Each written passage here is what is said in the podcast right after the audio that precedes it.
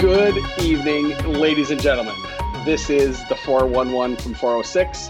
My name is Chewy, and I am joined once again by my brother from another mother, Mr. Pip. How are you, sir? I am in such a good mood tonight. This is, it feels like we haven't talked in like a year and a half, which is strange.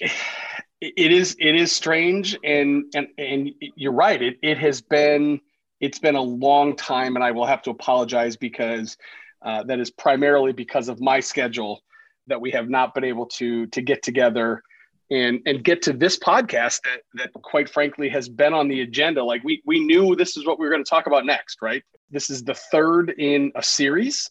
We are doing a deep dive into the Star Wars sequel trilogy.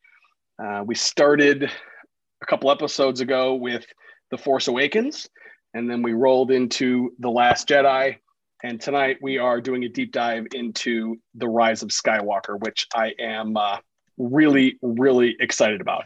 So is it fair to call this the rubber match? Because I feel like is it fair to say that we both liked The Force Awakens and then both sort of a little bit sour on The Last Jedi?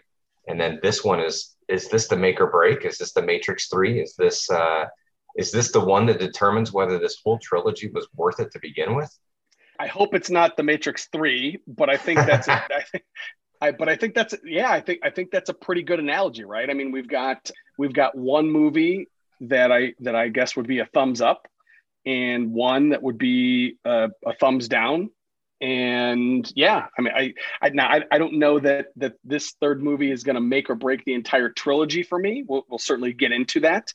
But yeah, I think I'm really interested in this conversation and this discussion because, you know, you and I have certainly talked about this movie since it came out, but I don't know that we've ever sat down and really, really gotten into the goods, the bads, and the uglies, of which there are all three in this movie. So I'm pumped to have this conversation.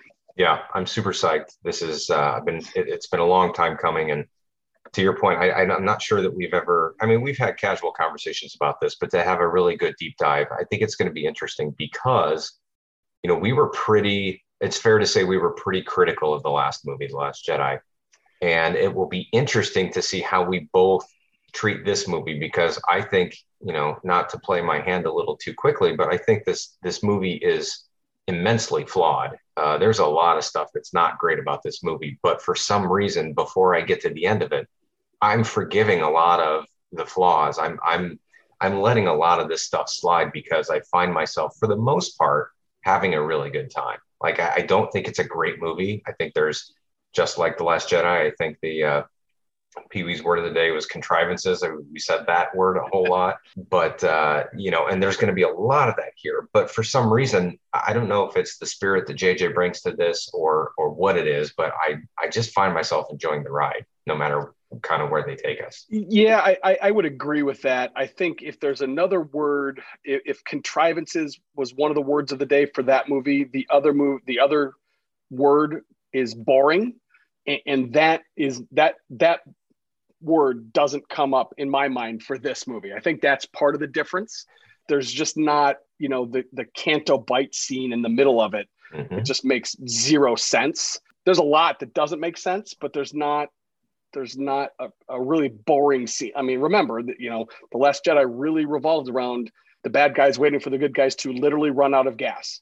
And there's nothing, even though there's some contrivances here, there's nothing quite that boring. So well, you're hitting it right on the head, right out of the gate here. There's no room to be boring because this movie, which clocks in at about 2 hours and 22 minutes, is incredibly fast paced. And they have a lot of things crammed in here. A lot of it, which, you know, arguably could have been cut, but, you know, they don't give you a chance to really just sit around and wonder where this is going because they are hopping from planet to planet, MacGuffin to MacGuffin the whole time. There's a lot going on in this film.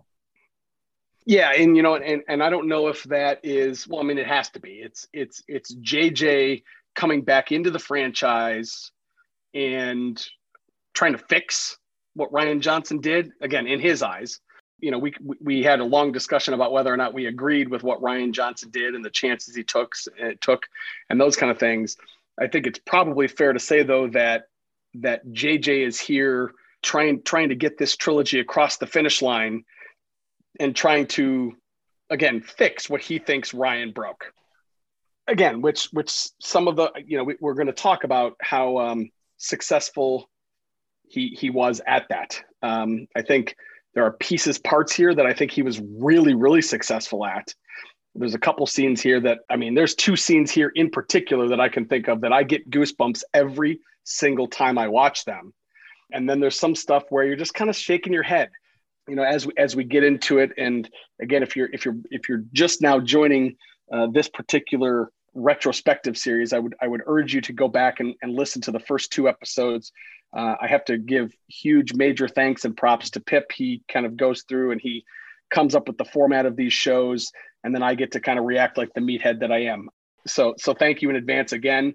But one thing I will say just at the top here is one of the things that I think we were both pretty critical of in The Last Jedi is some of the comedy that was in there really took us out of the film. And there's really not much of that here, at least that I can remember. There might be one scene and one character in particular, but it wasn't the funny ha-ha where you're sitting and looking in the theater going, well, what just happened? There's no mom jokes here like there was in The Last Jedi, which is a marketed improvement in my eyes.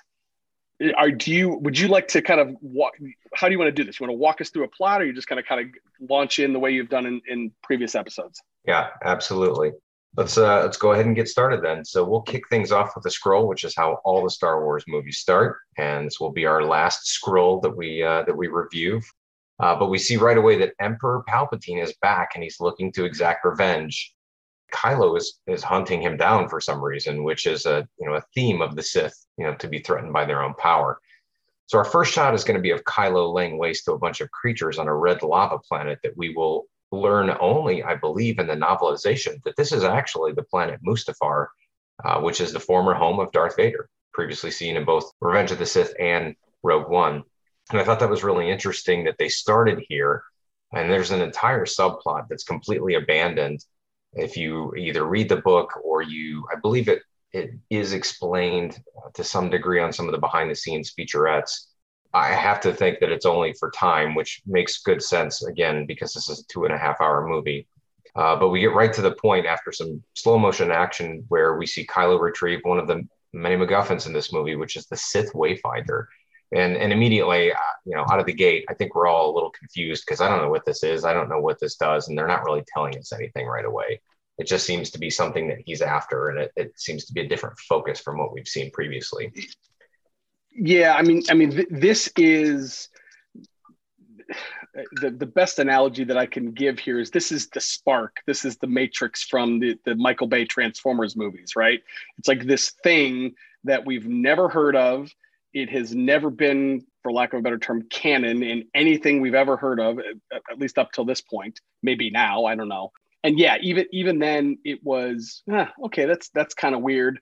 And you know, as you sit down and you watch a movie in your mid 40s, you know immediately kind of what this is, right? This is the MacGuffin. This is what we're going to kind of be chasing after, and this is what's going to move the plot forward. I will say that as I watched it on opening night specifically, I recognized that that's what it was, but I was willing to give it a pass because A, I wasn't super thrilled with the way The Last Jedi ended, and B, this opening scene was really kind of cool, right? Just this is just it's showing the badass version of Kylo Ren, which I really like. Absolutely, and it sort of continues a theme that I think has been the most consistent through this entire franchise, which is it's gorgeous. It looks really cool. It's very visually appealing. The cinematography is really, really cool. And it carries on into this next scene where Kylo steers his fighter through this crazy looking cosmic storm to find his way to a very dark and stormy planet that we're going to learn is called Exegol. And we waste no time here reintroducing Emperor Palpatine back into the trilogy. And, I don't know how you feel about this. I know that this was a very polarizing idea for this movie, but I loved it. I mean, there's virtually no context behind his return. And I'm sure that's just fodder for extended universe or I guess it's not called extended universe, but, other stories. At this point, they'll rewrite some of the history, which I don't know if they've done to this point. I don't know if they've recanonized what happened with the Emperor and why he came back. But I should not forgive the movie for this, but I do, just because I think that the Emperor is one of my favorite characters ever, which I'm pretty sure was in a previous podcast that we did. But I just love the fact that he was back, and I didn't care. It didn't bother me that we don't know why or how.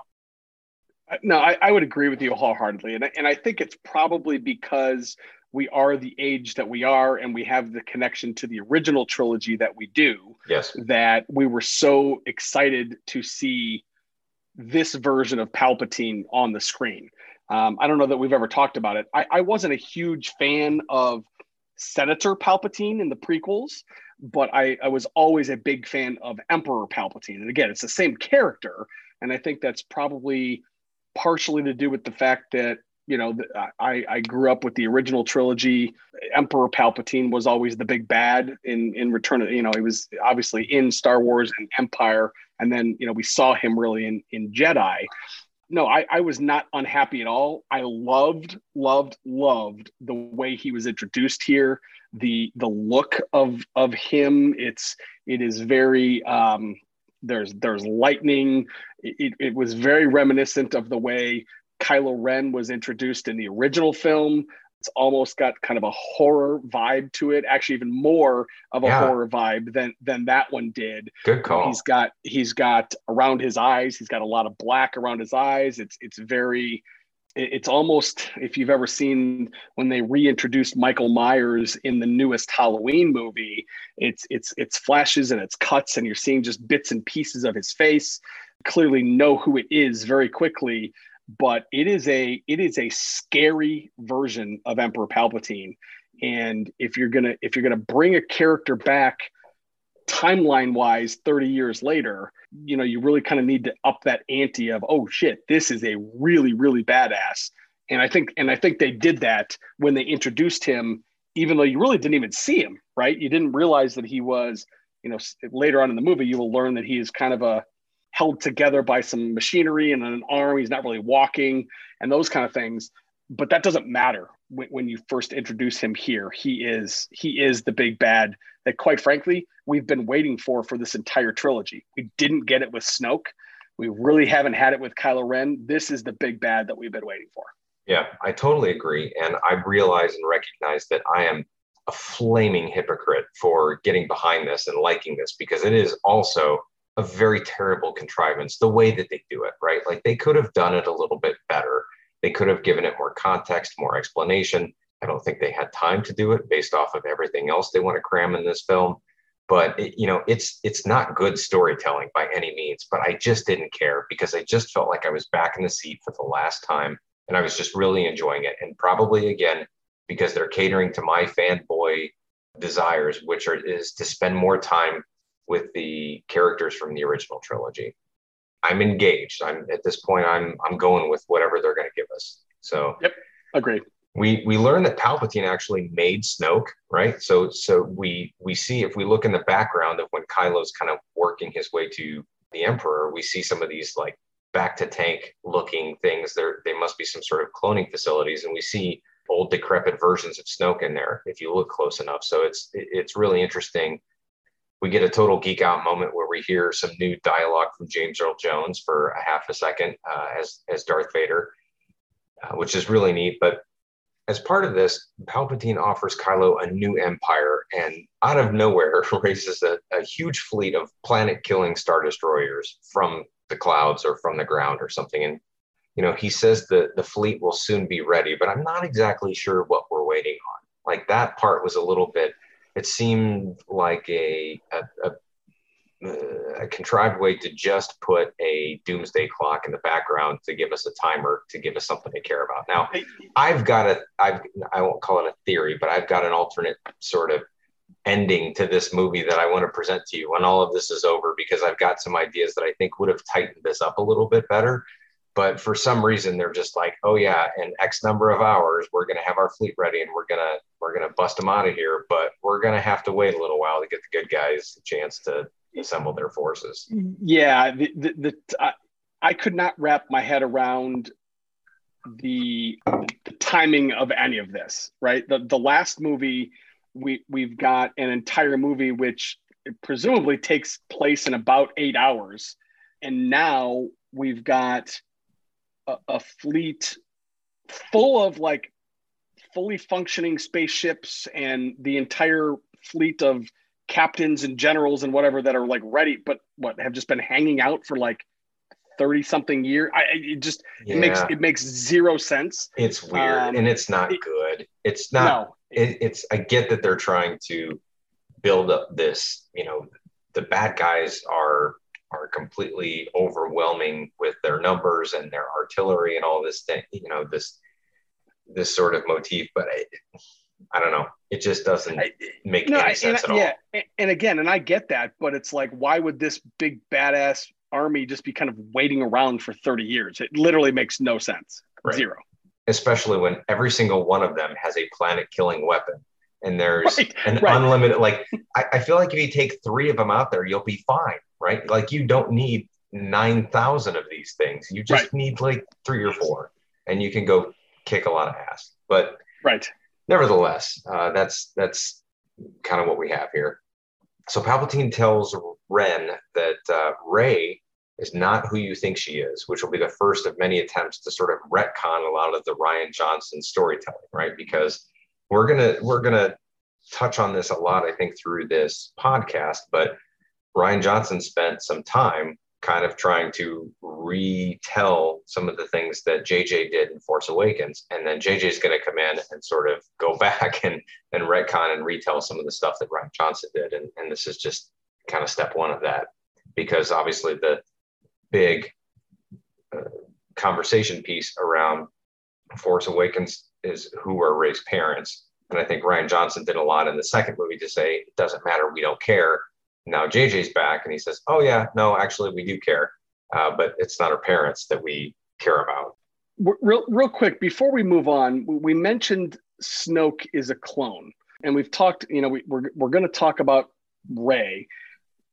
At this point of the movie, were you thinking this is Palpatine? Or is this a clone of Palpatine? Is it like Bob Palpatine, his brother? Like, who is this? Right. Is this the character that we know? I wasn't sure. I thought no. I thought that it was not, because I didn't really feel like there was any plausible storytelling device that could convince us that he survived what happened in Return of the Jedi. So I assumed it had to be a clone. I didn't know how or what. You know, who made him? I don't know how and when they had a cloning facility available to them. I don't know what the cloning science is in the Star Wars universe. Like, do they have to have a strand of his hair for DNA or something weird like that? Because clearly they didn't. That wasn't a thing. So I don't know how. I'm sure they'll come back and tell us the story through some graphic novels or maybe a TV show at some point. But yeah, I think I knew we were dealing with a clone, but I didn't know. They haven't really expanded on how the science behind all that is supposed to work, right? Like, so if this is a clone of somebody's physical DNA, then how does he have the Force, or how does that work? Is it a midi-chlorian thing, right? That was a big new thing that was unveiled in the first trilogy that sort of got mentioned in this trilogy, but they didn't really go too far into it. I think it was brought up in maybe one of the Force Awakens or something. I don't know. But yeah, so I think I knew that, but I didn't have time to think about it. They didn't give me any opportunity, because we fly right back into the storyline that now involves our heroes from the earlier movies. And the Millennium Falcon is screaming through hyperspace on her way, according to the scroll, to get some intelligence, which seems a little weird. And there's going to be a lot of holes to poke in this, but we get some great visuals on this ice planet structure again, like so gorgeous. Like this movie is so much fun to look at, and some really fun space battles where we see Poe and Finn, you know, together again. And there's this buddy vibe that I feel like really not only is reminiscent of The Force Awakens, but it really builds on that relationship, which is cool. And I'm really starting to love it at this point, seeing these characters, you know, back in this adventure. But, you know, I got to say one thing that I'm not a fan of is the story idea here where, you know, why exactly do we have to fly to a planet and run a physical cable to transfer a message other than to create an excuse for a really fun space battle? Like I guess I don't care because it's fun and it looks really good, but is this stupid? Like, did we not have cell phones? Did we not have an ability to transfer a message? Like, what was the physical message that had to be transferred here? This is remarkably stupid. Yes. Okay, cool. I mean, it's just, I'm glad you said yes. Yeah. Yes, it is the epitome of contrived. Yes. I'm not going to bother to belabor the point. It's remarkably stupid. Yes. Again, I'm leaning towards not caring just because they're flying through the air. We're having so much fun. The Millennium Falcon continues to be the unsung hero of this entire franchise because it's just great to see it back. But at this point, we're introduced into another new theory in space travel, which I think is really interesting, light speed skipping. And again, I'm not really sure of the point, but it's really cool to watch. And the TIE fighters, which now apparently have light speed capabilities, is that a new thing? Has that been introduced at this point? That is 100% a new thing. Yes. Okay. They're light speed skipping with the Falcon, which I can only assume means they're tracking the Falcon via light speed skipping, right? Because how else would they do that? Which that was established in the previous movie. But then Rey's, you know, she's doing some training in the forest with Leia, so we kind of cut back to a very Return of the Jedi kind of vibe where she's floating around and she's trying to hone her skills and trying to make contact with the Jedi that came for her. And, you know, not to jump too far ahead, but, you know, I'm wondering, like, do we really need this? Like, would it have been too much of a problem to just have it be about her trying to contact Luke and try to figure out how to deal with Kylo? Like, why is she trying to summon the entire Jedi family, for lack of a better term? I mean, it makes for a fun moment at the end of the movie. I think that's really maybe what it does. It just sets up the finale, right? But I just don't know if I get it. Like, why is she doing this at this point?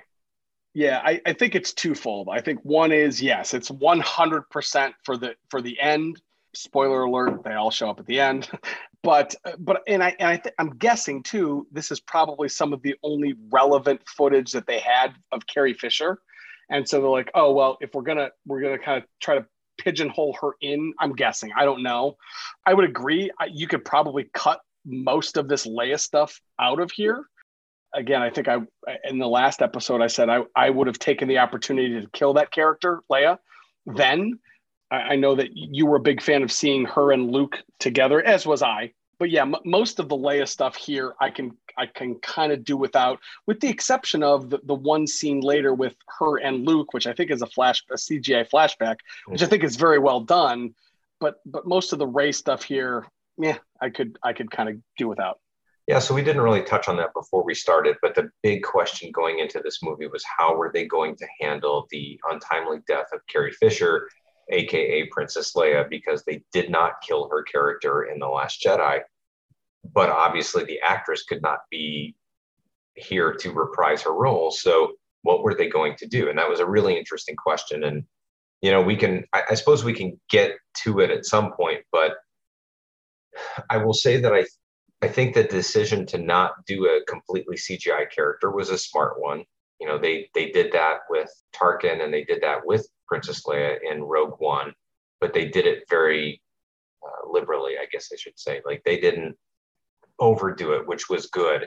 And there wasn't a way to not overdo it with what they decided to do with her character in this movie. But I will say that I think they did a really good job with what they had. They took a lot of footage that was deleted or eventually not used from The Force Awakens, and they repurposed it and sort of wrote some of this beginning storyline around the dialogue that they had from her in the first movie.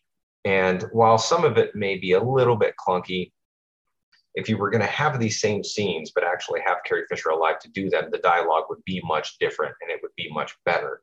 But for what they did, I thought it was good. And I thought it was you know, when we get to the point where she does die in this movie, it was really impressive that they got her that far and gave her that treatment.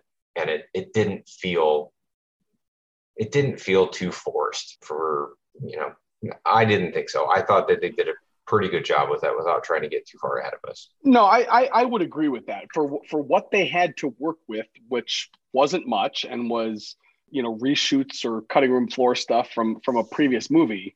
If you didn't know that, you might not know that, you know what I mean? Like that those scenes weren't a part of this movie. If you didn't know the backstory of Carrie Fisher, you may not know that she wasn't there as you know, as this movie was being shot, which is really the best compliment that I can give. I think that's a long way of saying I'm agreeing with what you're saying. I think they did a very beyond admirable job of cutting together footage and creating this character and this subplot for this movie based on previous stuff, which presumably was never going to be Princess Leia's journey, right? Presumably, if Rian Johnson had any sort of an idea or J.J. or whatever, I don't think it would have been this. I don't think it was going to be her journey, but I do think this was going to be her movie because for whatever reason, and I don't agree with this on any level, but when J.J. was originally brought in, my understanding is that he sort of pitched this as that each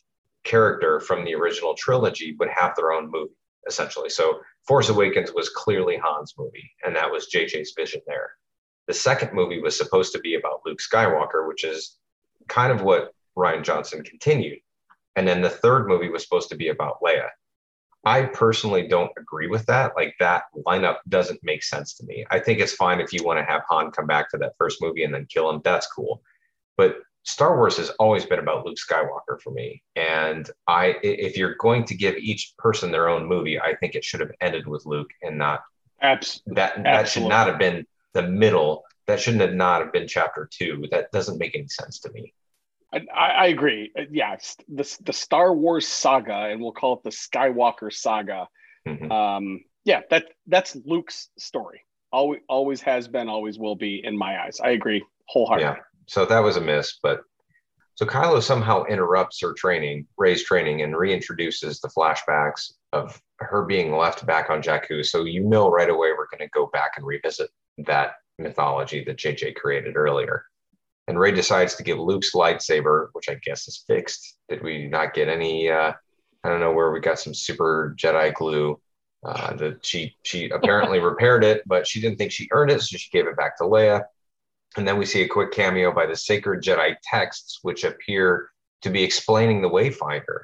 That's our exposition there when the Falcon returns, and we see a heated exchange between Rey and Poe with the point of friction seemingly that she's training to be a Jedi while her friends are out fighting. And the message from the First Order spy confirms that somehow Palpatine returns, which honestly, it's really bad that they had to go through all that just to find out that Palpatine returns. It is. It's really bad, and I don't remember what's the time frame between The Last Jedi and this movie? Do we know? Is it years? No, okay. I don't think so. I don't know exactly. That's a great question. I should have looked that up. I guess the reason I ask is, you know, so in between the first two movies, it's like literally minutes, right? It just kind of picks up. Mm-hmm. But if you remember at the end of The Last Jedi, there's like 7 rebels left. There's none of them. They're all in the Falcon. I have to think it's maybe a matter of months. Okay. Maybe a month, maybe a couple months, because they've had a chance to regroup somehow and grow their numbers a little bit. I guess my point, and we touched on it earlier, it's like if there's literally 7, 10, 12, whatever, 25, whatever it is, enough people that can fit in the Falcon, that's the mm-hmm. that is the whole of the resistance at the end of that movie. Do we really need 9,000 planet-killing ships to kill 25 rebels? Talk about overkill. It's ridiculous. Yeah. It's like killing a fly with a bazooka. It is, right? I mean, it's literally like Kylo at the end of The Last Jedi. More, you know. Right. Unload every gun you have on that one guy down there. Right, right. So anyway, sorry. No, I agree 100%. I think there's a lot of really bad storytelling here that just exists to push everything forward. But that's what we must do. So we get our first cameo by Dominic Monaghan, who is more known for Lost and Lord of the Rings. And he drops the line that dark science and cloning is the explanation behind the Emperor's return, which is the only thing we're going to get. You know, that's I think the only way that we know that the Emperor was a clone. It's a dropped line. And, you know, as much as I would like to go more into why that's a thing, and I feel like they could have spent that time there if they would have cut a bunch of the crap out, that's not what we get in this movie. So we just kind of have to kind of move on. And then Rey determines that finding Exegol, which Luke had apparently been trying to do previously, is the next move so that our heroes can decide to take this journey together to get to the deserts of Pasaana, which apparently is not Tatooine or Jakku, but we will get back to a desert planet, which is where Luke's trail went cold. So we'll talk more about that a little bit. And then we see a cameo from Rose. She makes one of her 5-second cameos, and Finn pats her on the back in a very non-romantic fashion after they pseudo made out and on Crate in the last movie. there was an enormous amount of backlash on Rose in The Last Jedi, and I'll admit, like, I was part of that, not in sort of the didn't have anything to do with some of the really inappropriate feedback that she received from a lot of the internet nerds out there, but. You know, she's basically this trilogy's Jar Jar, I think, is a possible way to look at it. And I'm, you know, what are your thoughts on them deciding to sideline her for this movie? Do you care? Do you have a problem with it? Do you think they should have redeemed her? Or do you think that that's probably the best thing that they should have done in this case? Well, you know what? I think it's a little bit of all three, actually. I agree with you. I did not like the Rose character at all. I thought it was a silly character. I thought the way she was treated and the way they did this, quote, relationship with her and Finn, I didn't care for at all. These are movies that directors make, and we as fans don't always get to agree with the position that they take. But to start an internet movement to you know, get rid of a movie, in my mind, it's laughable. It's ridiculous. Right. And no actor or actress deserves that kind of hate that character got. And so I guess because of that, I was sort of hoping that JJ would have given the middle finger to the fans and like made her the main character of the movie. You know what I mean? Just like, fuck you. Like, this is what I'm going to do. Now, who knows? Maybe he was going to, and she didn't want that. Maybe, you know, probably not. But, you know, I mean, I guess in the end, I was okay with Rose being kind of a side character. I do think it was a little bit weird that we got this. They were clearly building towards a relationship between Finn and Rose, and they never paid it off. Like, it just kind of fizzled. So I think that made for a little bit of a disjointed storytelling experience, but there's a lot of that in this movie. So yeah, I agree. I think that Kelly Marie Tran is a good actress. She's a fine actress. She's she did one of the voice roles for the Raya and the Last Dragon, and she was really good in that. That's a great movie, by the way. Yeah, I really enjoyed it. Yeah, that's super good. I really, really like that movie too. I've watched it about 17 times with both my children, and I think that she was the victim of a lot of really inappropriate commentary based off of her nationality and her physical appearance and things like that. And it was just really sad and really stupid. But but what I will say is that I don't think her character was set up for us to really like her. I don't think it was written very well in the second movie. And I don't think that there's room in this movie based off of everything that JJ wants to throw at us to try to redeem that. So I personally think it's okay that we did this, as much as I'm sad, because I don't feel like that actress or that character deserved all the hate that they received. I thought that was kind of crappy. Yeah, I think the reality is this really, if you were gonna go back and redo this movie, you would either go back and make it two movies, or you would cut a bunch of shit out and make it a single movie.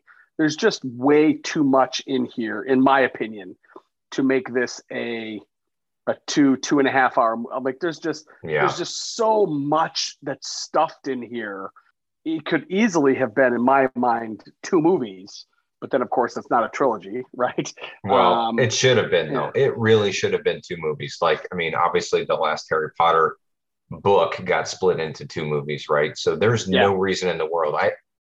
I thought I read something on this and I don't remember what it was, but there was a conscious decision not to make this into two movies. And that to me absolutely blows me away, because not only would they have made another $1 billion that they could have put in their pocket, but they could have actually taken the time to tell a cohesive story between the two movies, right? They could have had a little background exposition on why the Emperor is back. They could have given Rose a couple extra scenes to redeem the shitty character that she was in the last movie. They could have done a lot of things, and they just didn't do it. And I don't understand why. I don't understand why Kathleen Kennedy wanted that, but you know, it is what it is, and this is what we have. Yep, I agree. So we're going to have our last exchange between Rey and Leia. And you know, this is a really sweet scene. Daisy Ridley really sells this for me, and you know, as being the last goodbye to Carrie Fisher, which I think is a really nice moment for all Star Wars fans. And then we get our most convenient retcon when we see some creature welding Kylo's mask back together. We cut to that, right? Like, I'm not entirely sure why we're doing this, but I'm going to go with it because it looks really fucking cool. Like, it's now all glued back together with this red fluorescent glue that makes it look really cool, almost like blood that's just glowing off of his mask. And then we're reintroduced to the Knights of Ren, who seemed to be a big deal in the first movie, but we never really got anything else. So I'm not sure. We talked about it before, but we apparently briefly in Force Awakens, we had a cameo by those guys, only to be completely abandoned in The Last Jedi. So Rian Johnson didn't want anything to do with these characters. And then all of a sudden they look to be accompanying the new Supreme Leader as he tracks down Rey. And Rey and crew stumble upon the Festival of Ancestors back on Pasaana, which happens once every 42 years, which if you do the math is the exact number of years since A New Hope, which is kind of a cool little Easter egg there. We get some cool imagery as the natives dance in the celebration and our heroes start looking around for clues. And then Kylo FaceTimes her and grabs the necklace from Rey, which she got from a native, to somehow use that to figure out where she was, which was a very quick way of pushing the story forward, which, you know, we're going to see a lot of that. Our heroes are stopped by stormtroopers before a masked man with a crossbow saves them and takes them to shelter, only to find out that it's none other than fan favorite Lando Calrissian. And, you know, I love this. I think it's a heartwarming moment between all these characters and Lando, especially Chewie, when he, you know, they have their little moment there. And all my original trilogy feels are blazing at this point. And I don't know. I mean, what did you feel about Lando's return? Did you like it? Was it sort of, did it sort of seem like a consolation prize, or were you really kind of digging what they were doing here? I feel like I've been giving you a lot of non-answers tonight, but both. Yes, I was really digging it. I thought this was an appropriate spot for Lando to be in.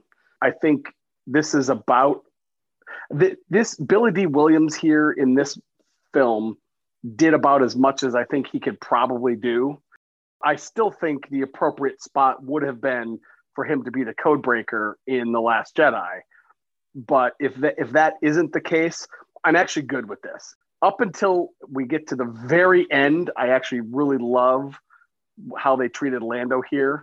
And I thought he did a great job. And you're right. All the feels when it comes to the original trilogy stuff, I'm glad they didn't, but I was kind of surprised they didn't do a where's Han, you know, Han, Chewie, Lando kind of thing. I'm glad they didn't, but I thought that might come. But no, I enjoy this. I will say, I didn't, until this movie, I didn't get the true importance of the Force time with Rey and Kylo, and the fact that he could think, you know, do the Freddy Krueger Dream Warrior thing and grab something, right, and bring it out. Yeah, yeah. You know, I like that. Like they Good like pull. They showed it in the last movie where he had like moisture on his glove, but I didn't really put two and two together that he could actually. There was a physical component to that until this scene right here, sure. where he grabbed the necklace or whatever, the beads or whatever it was.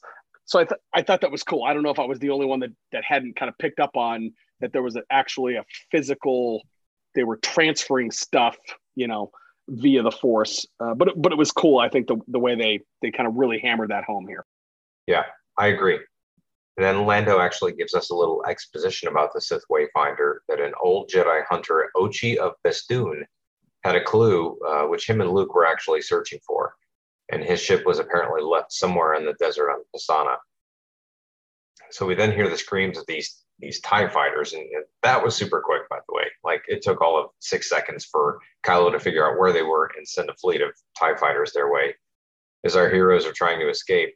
And Lando brings back the "I've got a bad feeling about this," which is great. I love that because it was not uttered in The Last Jedi. One of the many things that I feel The Last Jedi broke tradition. The other thing was the Wilhelm scream. If you are familiar with that specific sound effect, if you Google it and you look it up, you'll notice that it's a very famous old school sound effect where somebody is screaming, and you will hear it in every single Star Wars movie, except for the eighth movie. Actually, I don't know if they brought it back for this one. I could be wrong, but I thought they did, but I'm not sure. But Lando brings back, I've got a bad feeling about this. Escaping in the speeders, the First Order follows them in a pretty fun chase scene reminiscent of the old pod race. And we see stormtroopers flying around, and they're gunned down fortuitously right by Ochi's ship. And they land in the quicksand. And Finn decides at that moment, for reasons that are undetermined, that he has to tell Rey something, and it's going to be super important. I don't know what we were supposed to think that this was, but you know, we're never actually going to get this spelled out for us. But I think we're going to get a lot of hints as we go through. But you know, we'll get to that later because it doesn't really become an important plot point. But under the sand, they search for the caverns and they find Ochi, or at least what's left of him, and his speeder, which just happens to have a Sith hood ornament for reasons I don't understand, and a knife that has the inscription containing the location of the Wayfinder, which 3PO can read, but he won't speak it out loud because it's written in the language of the Sith, which he's not allowed to verbally translate. What? Okay, so... What the fuck? So, as some people would say, lots to unpack here. So, yeah, so they find Ochi under the sand, and they find this dagger, which they don't know how or why at this point, but it will tell them where the other Wayfinder is. Now, why there's a dagger that acts as a map, man, there's a lot of crap here that I really don't like, but whatever, you know, I'm going with it. There's some fun stuff going on, so I don't know. I guess I'm pushing forward. Are you like, what do you think? Are you like WTF here or what? A little bit, yes. Back to the speeder chase. They showed a lot of this stuff, I believe, in one of the trailers, and this was probably one of the only comedic scenes in here where, you know, they fly, you know, like that kind of thing, and it was just kind of silly. It wasn't as bad as the mom jokes from The Last Jedi, but it was close. It was cheesy. And then they get, you know, they're under the sand, and Finn is going to tell her either I love you, or I'm a Jedi, or I'm a Jedi and I love you, or I don't, whatever, right. Reasons. It doesn't matter. You know, the only redeeming thing in here is there's some kind of quippy back and forth between Finn and Poe, which I really like. You know, they've got this, again, the dagger thing is it's just silly.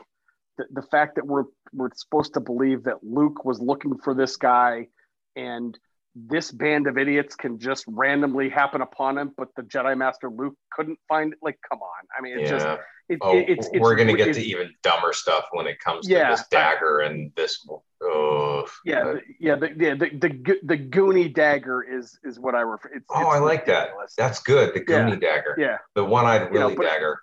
Yeah. It's just, again, it's contrivance on top of contrivance. Mm. And yes, I'm going with it, but I'll be honest with you. At this point in the movie, I'm kind of like, hey, danger, Will Robinson. Like we might be in trouble. You know what I mean? It's not nearly as bad as the PETA scene on Canto Bight with the horses that we're supposed to love, but it's close, right? It's still not a slow speed chase running out of gas. But this section here is, now they redeem it here very quickly, but this section here is bad. Yeah, I agree. Now we're interrupted by a giant underground snake, which does little of anything but to just give Rey an opportunity to show off her new force power, which is healing. We haven't really seen that specifically in this saga so far. Explained as transferring her life energy from her to the snake. So to be fair, it doesn't do anything here, but it really sets up what we're going to see in the final chapter of this movie. And then the Knights of Ren are combing the desert, as I have in my notes here, a la Spaceballs. I mean, it's literally, they're fucking combing the desert. I mean, they were walking around. Found shit. If they were walking around with a giant plastic hair pick, it wouldn't surprise me. But it's some really beautiful aerial shots, I will say that, of Kylo and the Knights of Ren.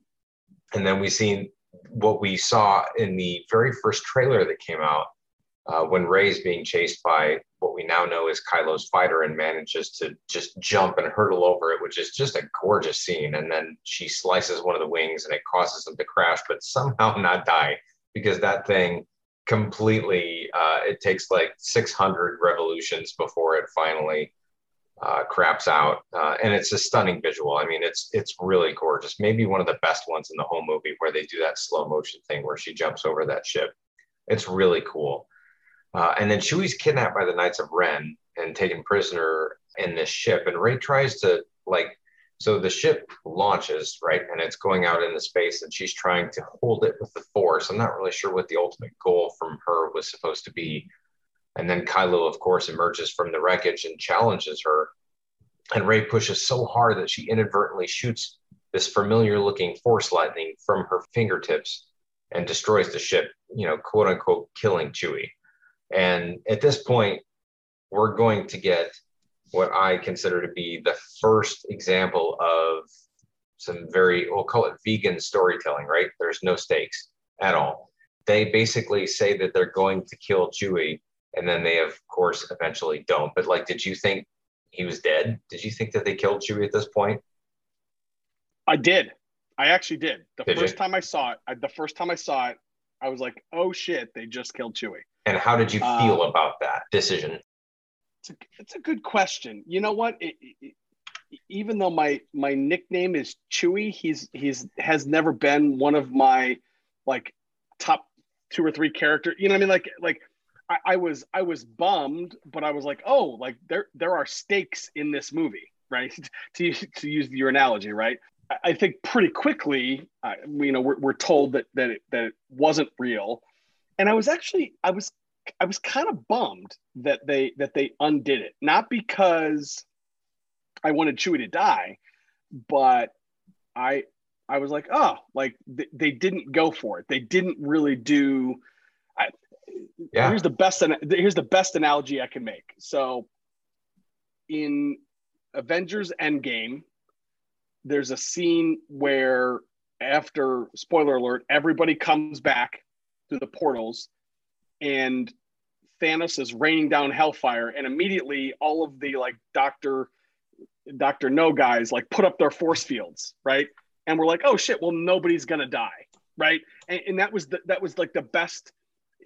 It kind of took away the importance of that scene, right? Sure. I was ready to be like, oh wow, like Rey is dealing with the dark side, she's got lightning, she's trying to fight with it, and the byproduct of her fighting with herself was she killed Chewie. Like there's a good story in there, right? Like, yeah. Oh my God, like the evil took over and now I have to reconcile with the fact that I killed my friend and I killed, like there's really good storytelling there.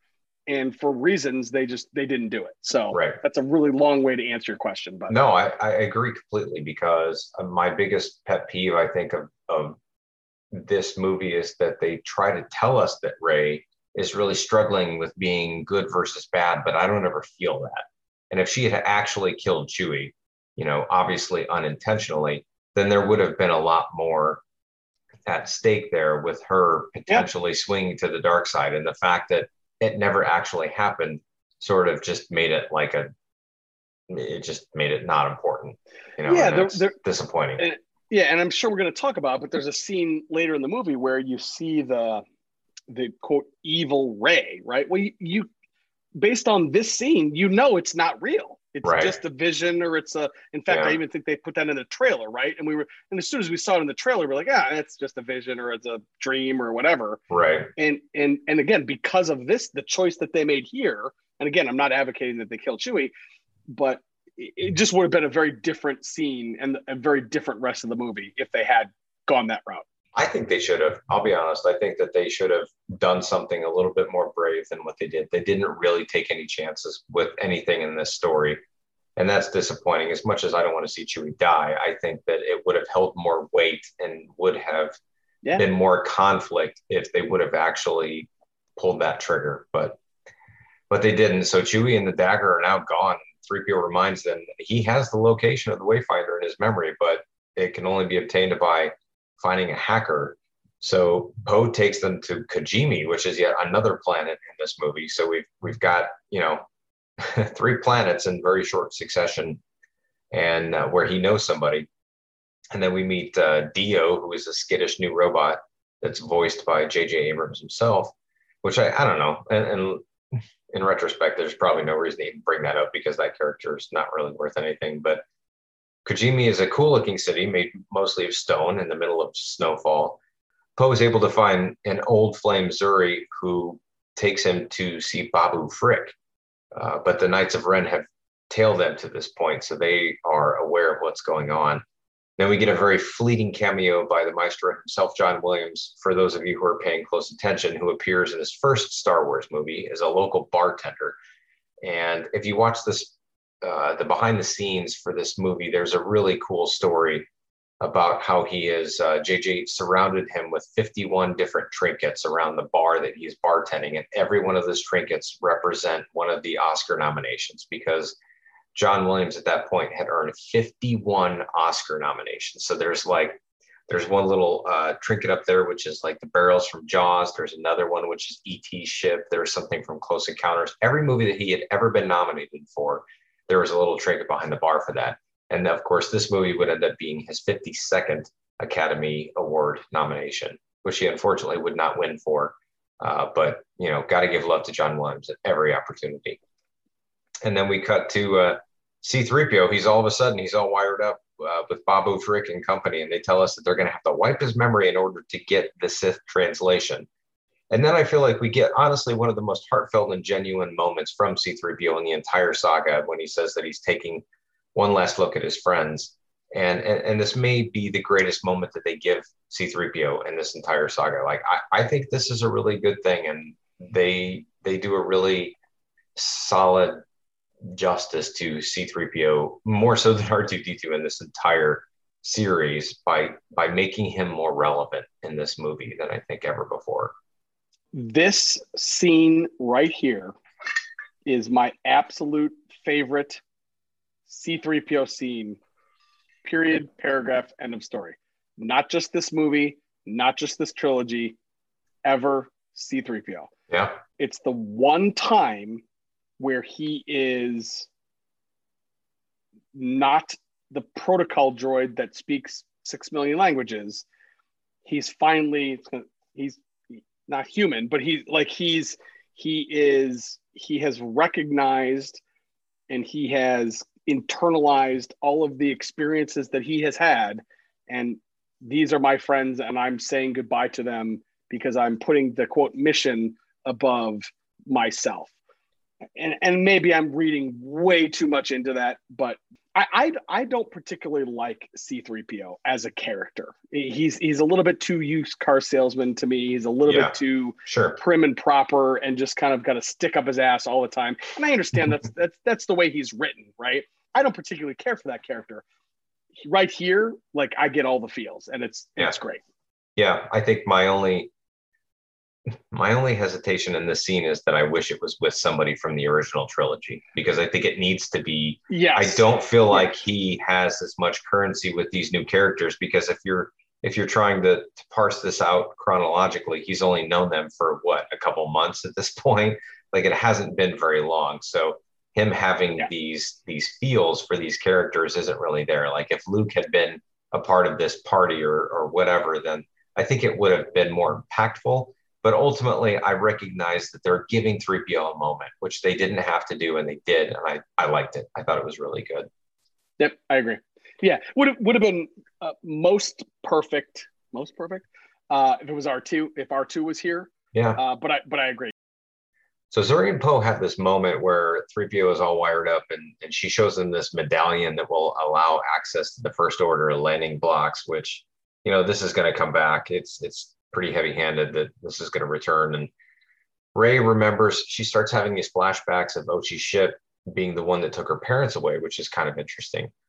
And then 3PO's translation eventually tells them that the Wayfinder is on a moon in the Endor system, while Rey's destroyer shows up, or excuse me, Kylo Ren's destroyer shows up out of nowhere, and Rey can feel the presence of Chewie, and they hatch a plan to go rescue him, which will require the new medallion that Zorii just gave them. So again, contrivance after contrivance, but I'm going with it. I'm having fun. While they're on the ship, they split up, and Rey goes to Kylo's quarters to get the dagger, while Poe and Finn look for Chewie, and they find him and then mow over a handful of stormtroopers before they get captured.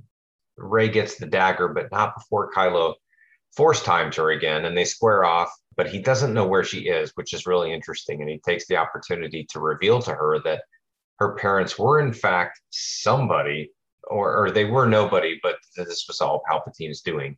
And we're gonna get more from that. So Kylo finds out after a few lightsaber swings that she's on the ship, and he's like, okay, hold on, I'll be right there, and starts to make his way that direction. And then Hux takes our heroes to execute them, but then reveals himself as the spy that sets them free, which I think is a really interesting twist.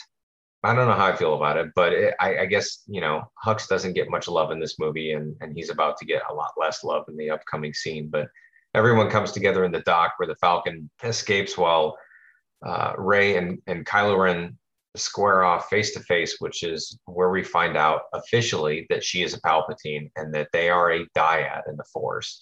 And I'm curious to know where you are with this, as far as, you know, this being the reveal, and what are we supposed to think about what the hell a dyad is and where this is going?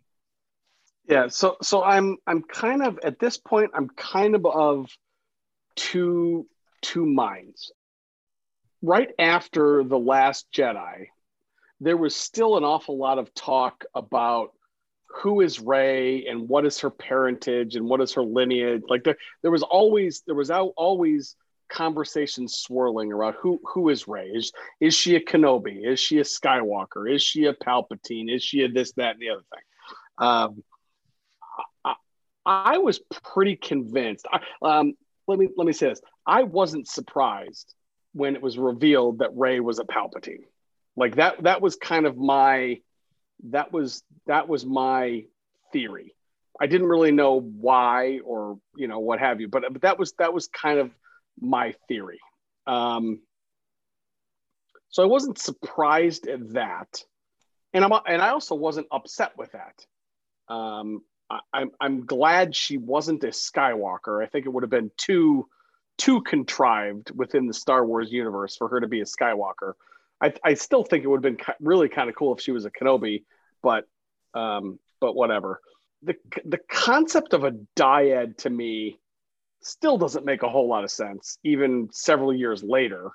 It's unfair is the best way I can describe it, right? It's, they are this thing that we didn't know about that can like win everything. You know what I mean? It's like, it's almost as if you're playing a video game and on the last level you find, oh, there's this thing over here that all I had to do the whole time is get this and then I win, right? It's like this ultimate weapon that you didn't even know about until you're 17 hours through the game, right?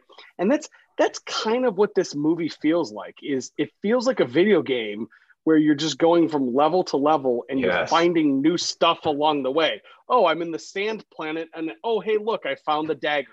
And then, oh, I'm on the ice planet and oh, look, I found the Wayfinder. And oh, it's just like over and over again.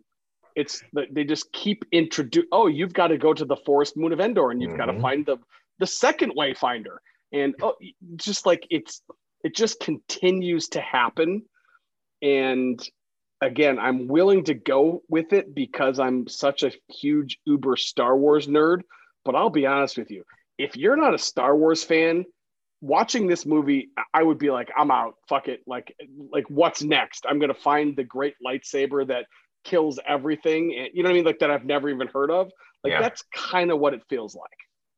It's not great storytelling, and I can't tell if it's because there's just too much to retcon or if they're just trying to fast forward through this whole thing, but they're clearly hoping that they will be able to play to the older audience, I think, and get them to forgive them for some of these obnoxious sins that they're not done with them yet. There's going to be more to come for sure. No, but here's the problem, right? The problem is, and I can understand that they're clearly playing to us, and that like that's fine. I get it. We're the people that are paying the ticket prices for us and our kids and this, that, and the other thing. But like, think about if you were watching this through the lens of somebody that didn't have 8 movies worth of backstory and 27 books worth of reading and 150 episodes of comics and Clone Wars, like, and just all of that stuff. Like I look about like through my wife's eyes, right?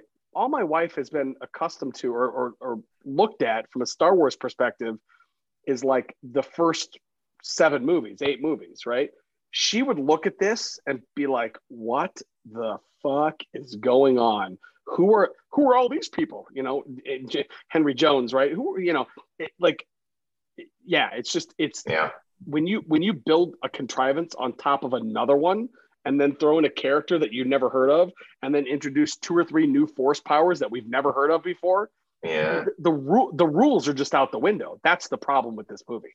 Yeah. And unfortunately, we're not done. For the time being, Rey escapes on the Falcon in a really cool scene where she jumps out into space to grab onto the Falcon.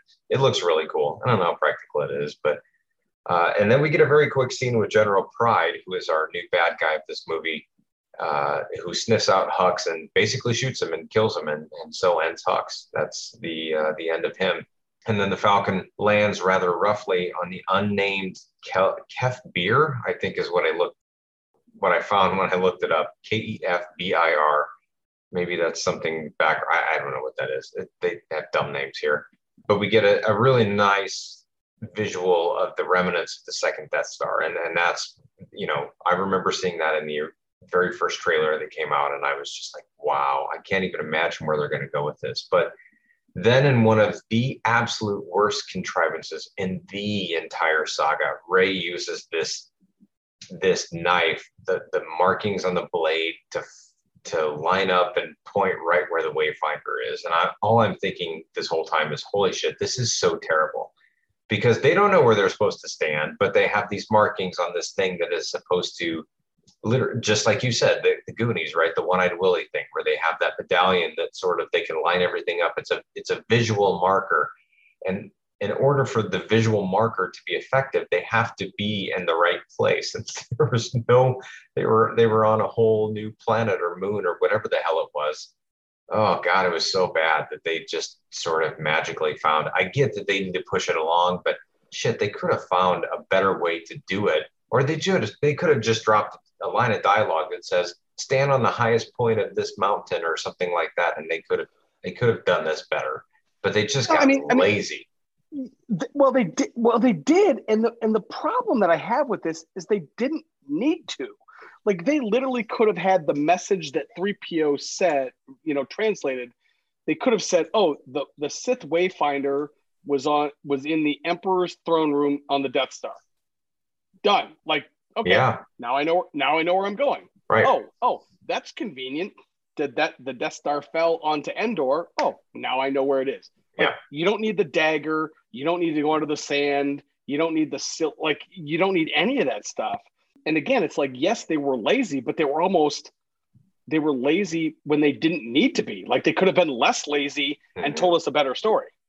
So then Rey disappears and she makes her way to the Death Star via a skimmer over some very, very rough waters, and eventually uncovers a secret passage when she gets to the Death Star. So she finds her way to the throne room, which I think is really interesting. But I will say that for me personally, like, I didn't recognize the throne room. I don't know if the throne room itself wasn't a very iconic visual spectacle, but when she got there, like, I didn't get overwhelmed with, oh my God, she's on the Death Star. Like, it didn't feel like that to me visually. I don't know if you felt the same way or if... Yeah, you know, I think it was in such a degree of disrepair that it was difficult to recognize. Mm-hmm. And I think the other thing that was going on was the throne room in Jedi was very dark. It was lit. It was in space. So it was all very dark. And this was very light, right? Yeah. There was a lot of light outside. And that's so it was just really difficult to be like, oh, that's the same room, but we just happened to be in the daylight. I mean, I think if it was dark in that scene, and if it was set against space as opposed to set against the water and the brightness that was that Endor moon, I think it would have been a little bit easier to figure out, oh, here's where I am. And again, if it was less destroyed than it was. So she gets to the throne room and she uncovers the secret passage, which leads her to a brief encounter with Evil Rey, repeating some of the beats from Dagobah and the butthole cave on the Sneeze Planet. Those are my notes anyways.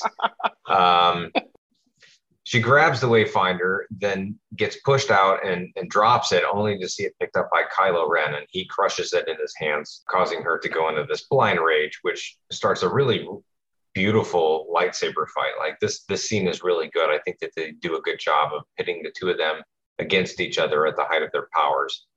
And then we kind of cut back and forth from that to Leia, who suddenly appears to be very weak, and then Maz Kanata, who again hasn't had anything to do since the first movie, back from her trade dispute in The Last Jedi, gives us some really sloppy exposition that says she's going to use all her strength that she has left to contact Kylo.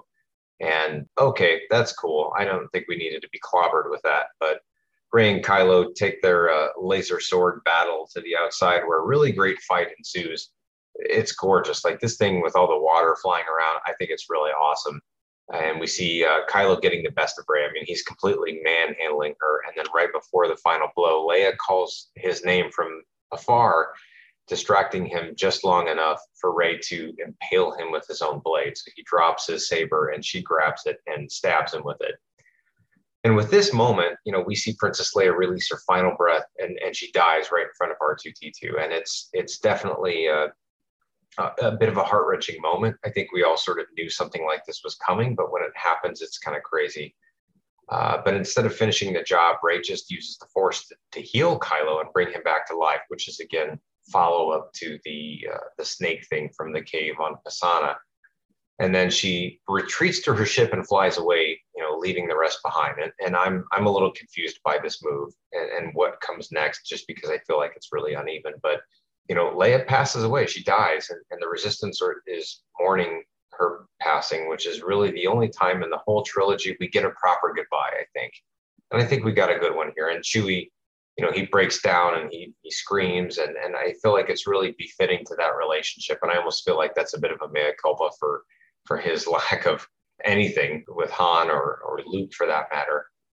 And then we cut really quickly back to the Death Star, where Kylo is, you know, staring off into the distance. And then we hear, in my opinion, the most chill bump inducing words when we hear, "Hey, kid," and Kylo turns around to see his father, Han Solo, for the last time. And, you know, I guess, first of all, it's a little weird because it comes in the form of a memory. It's not a Force ghost. It's really more of a memory, and clearly a different kind of contrivance, which is the kind to get Harrison Ford back in this film.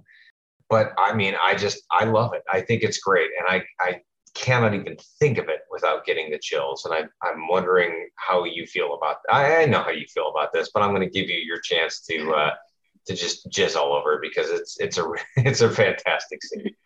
It is. Yeah. This is one of the scenes that I mentioned where I get goosebumps every time I think about it or every time I see it. We've talked about them. There are numerous contrivances in this film.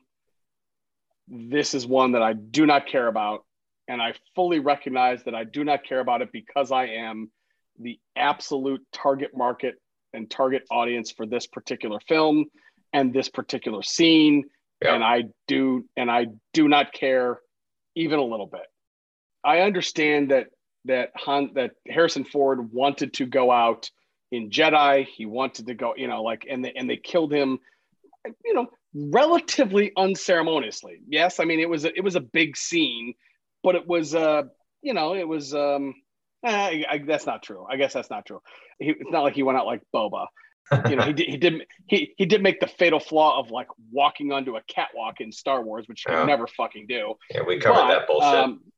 Right. This was Han's opportunity to talk to his son, right?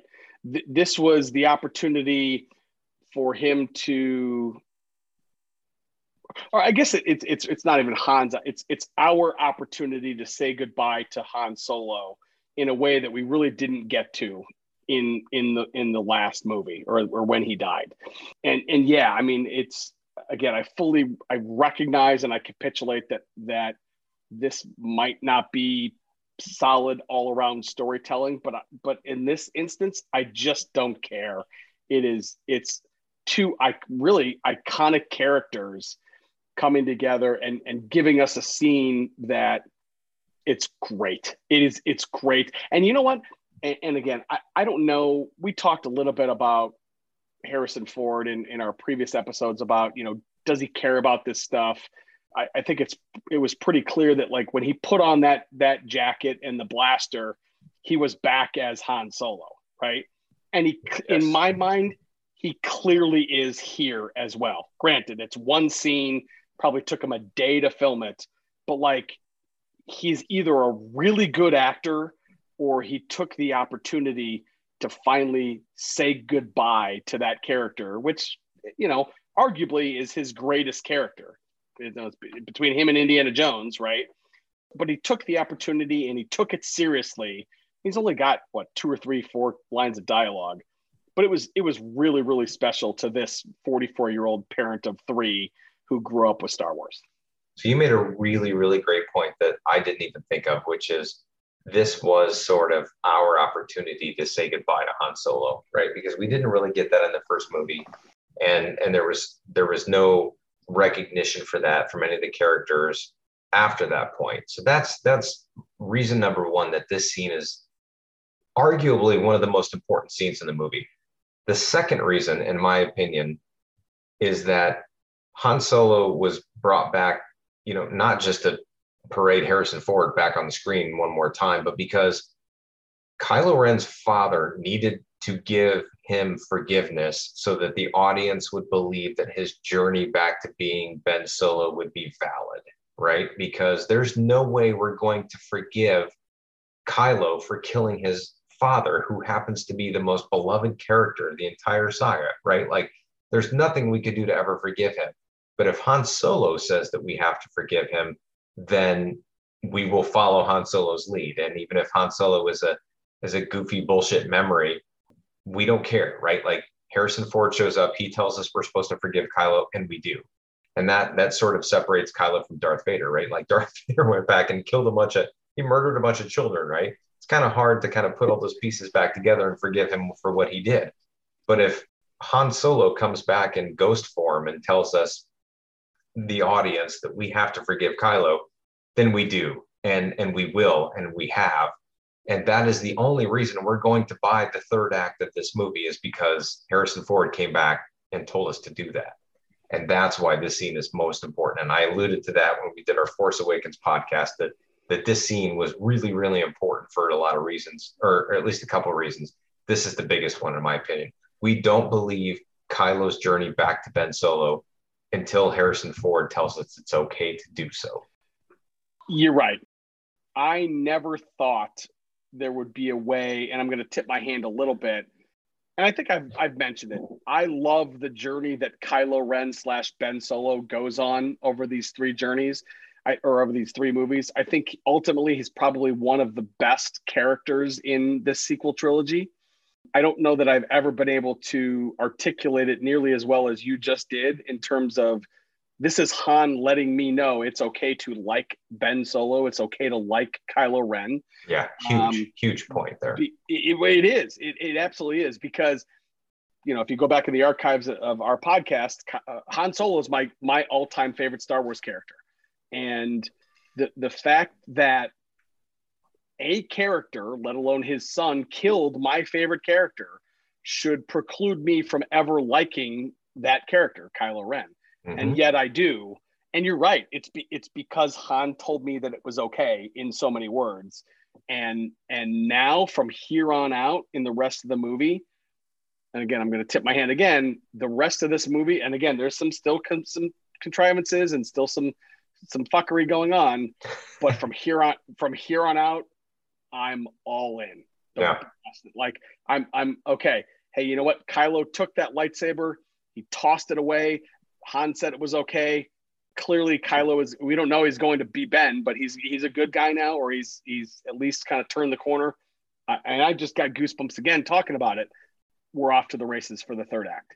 Yeah. And of course, in true Han Solo fashion, right before Ben has a chance to apologize for what he did to his father, Harrison Ford just looks at him with that iconic look and that iconic quote and says, "I know." And I think that that's the greatest thing, right? Like, you just repeat that beat from Empire Strikes Back, and it's just, It's glorious. I never want that moment to end, but I'm so glad that it did, and that it's this little, beautiful, wonderful, self-contained moment. And then General Pride meets with the hologram of Palpatine, where he is beckoned to Exegol. And there's this line, that Pride says, "As I served you in the old wars, I serve you now." And I'm wondering this whole time, like, was he in the first movie, or was he in the first trilogy?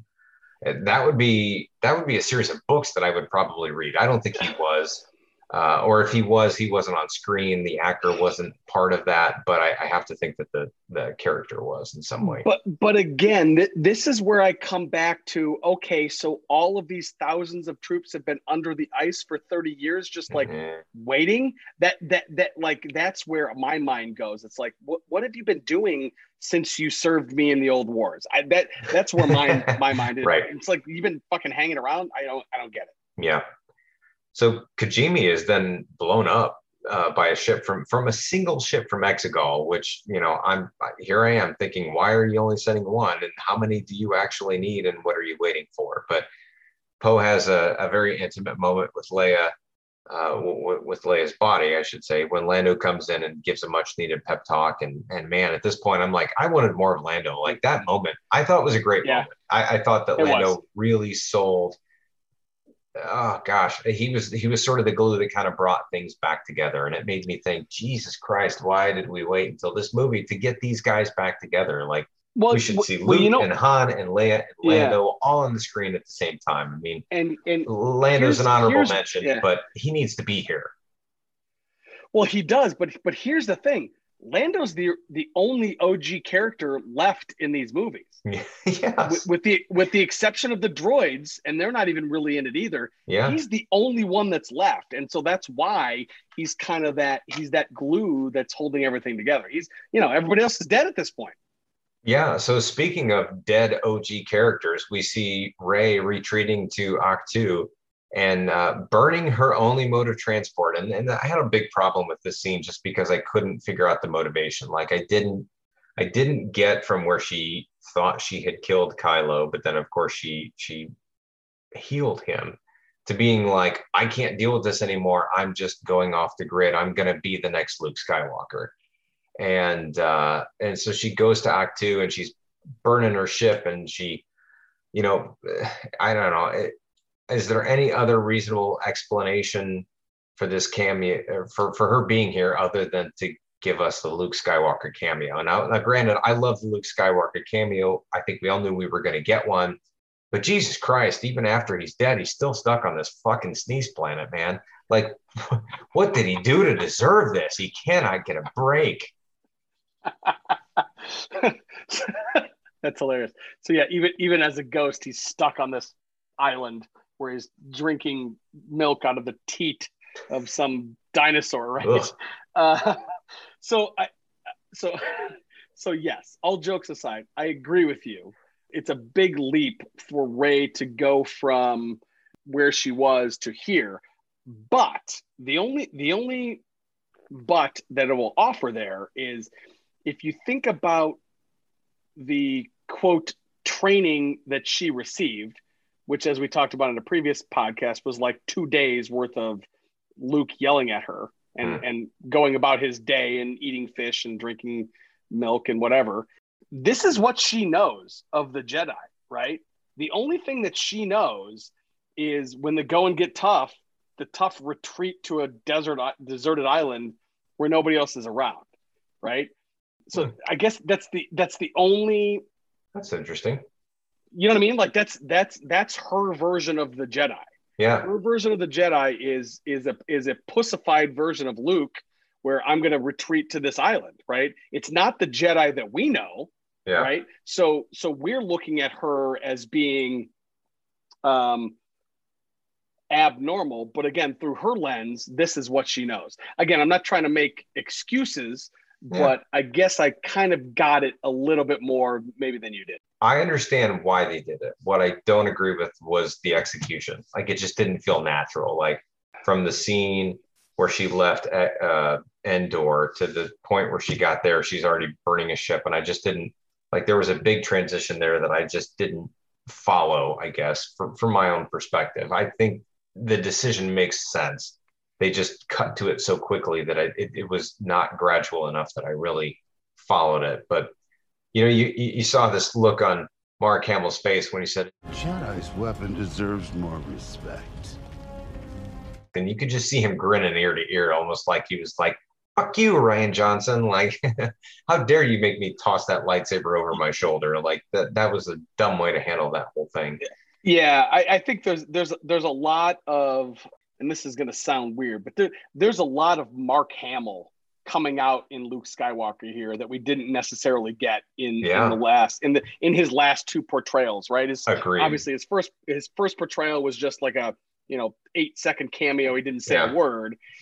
And then the second movie, and I read, and again, I don't know where I read it, but I read an account that suggested that Mark Hamill did not know that they were going to kill Luke Skywalker at the end of The Last Jedi.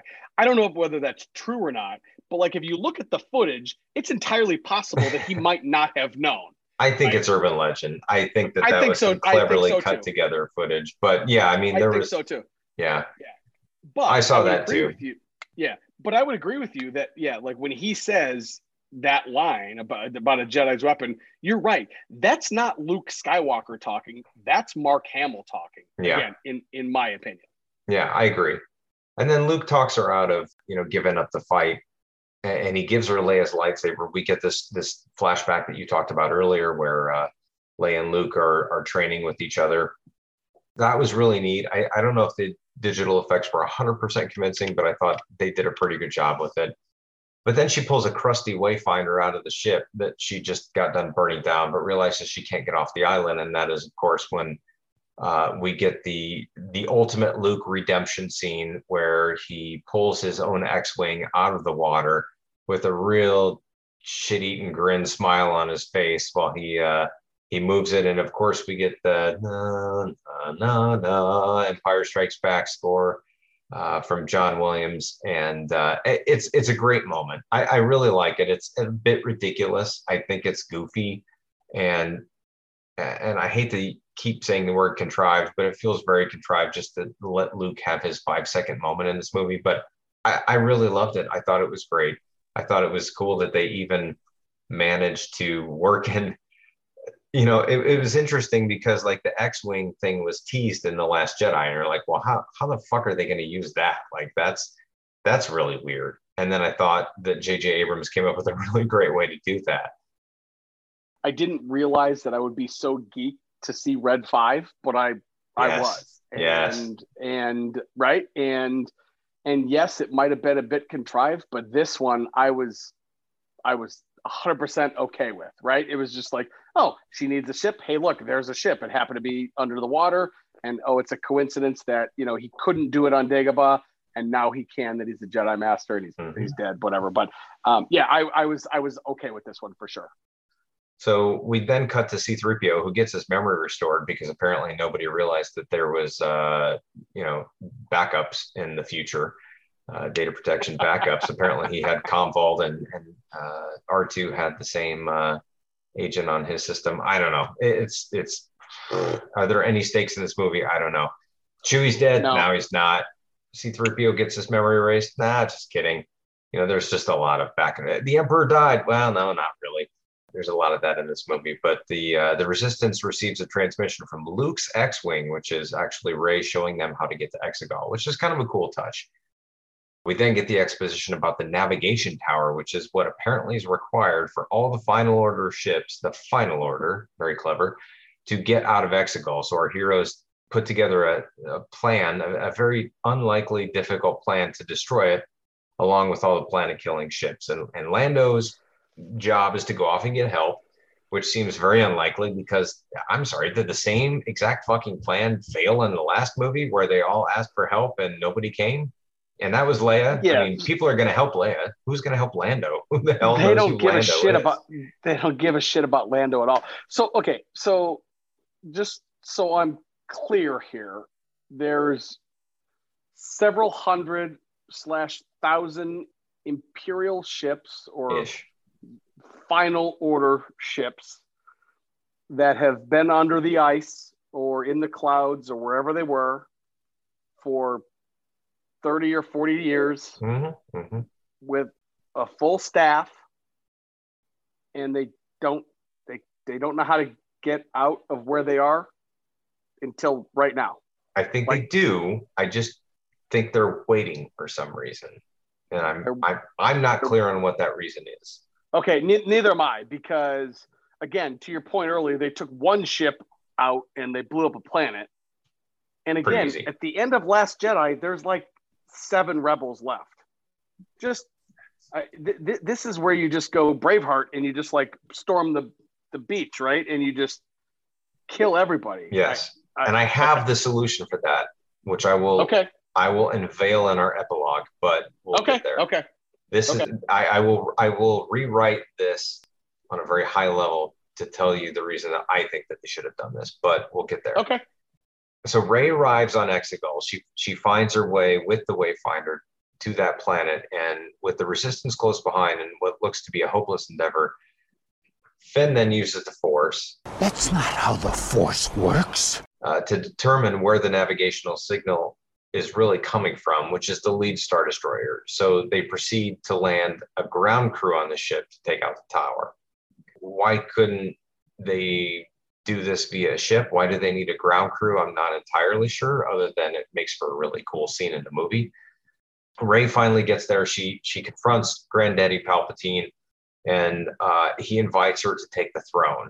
And, you know, at this point, I'm still sort of, I'm never conflicted about whether she's going to do it or not. Like, I always know she's going to be the good guy. I don't ever really get the sense that she's being legitimately pulled to the dark side. I don't know how you feel about that. No, there's absolutely zero tension here in this scene about whether or not she's going to choose the light or the dark. There's clearly tension about whether she's going to live, but no, I don't think there's any doubt that she is going to lie or deceive or whatever Palpatine, or just go at him guns blazing. No, I don't think there's no, at least in my mind, there was never any decision that she needed to make. Like, she had already made her decision when she came there. Yeah, I'm the good guy. And you know what? I think she was fully prepared to die right? I don't know that she even necessarily thought, oh, I can, this is a battle that I can win. Mm-hmm. She was prepared to go down fighting and be a quote unquote Jedi like my father before me, right? Even though we don't know who her father is, right? I mean, she was ready to stand up and be a Jedi and take the fall regardless. Yeah. Which sort of salts that whole previous scene with the evil Rey and all that stuff. Like, I don't know. Doesn't seem like there was even a point to that at this juncture. But we then learn that the Emperor wants her to kill him so that his essence will pass into her. Ew. And they will become one. Like, it's kind of gross.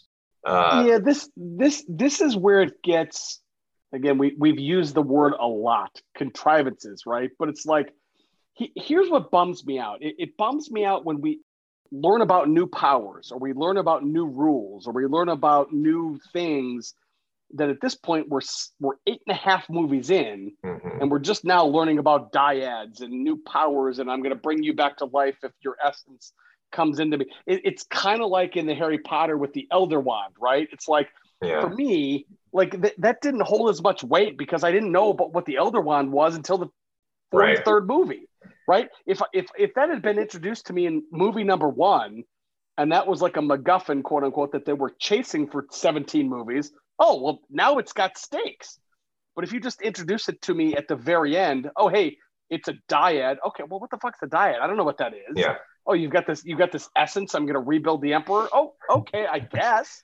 That's my problem that I have here. It's clearly a storytelling device, and you know, I don't have any problem with them introducing new powers or new dimensions to the powers that the Jedi have. But when they do it obnoxiously just to kind of cram it into the story to make something work, it just doesn't feel very good. So Finn manages to take the navigational signal down with a really cool ground assault as the Resistance start awaiting their backup.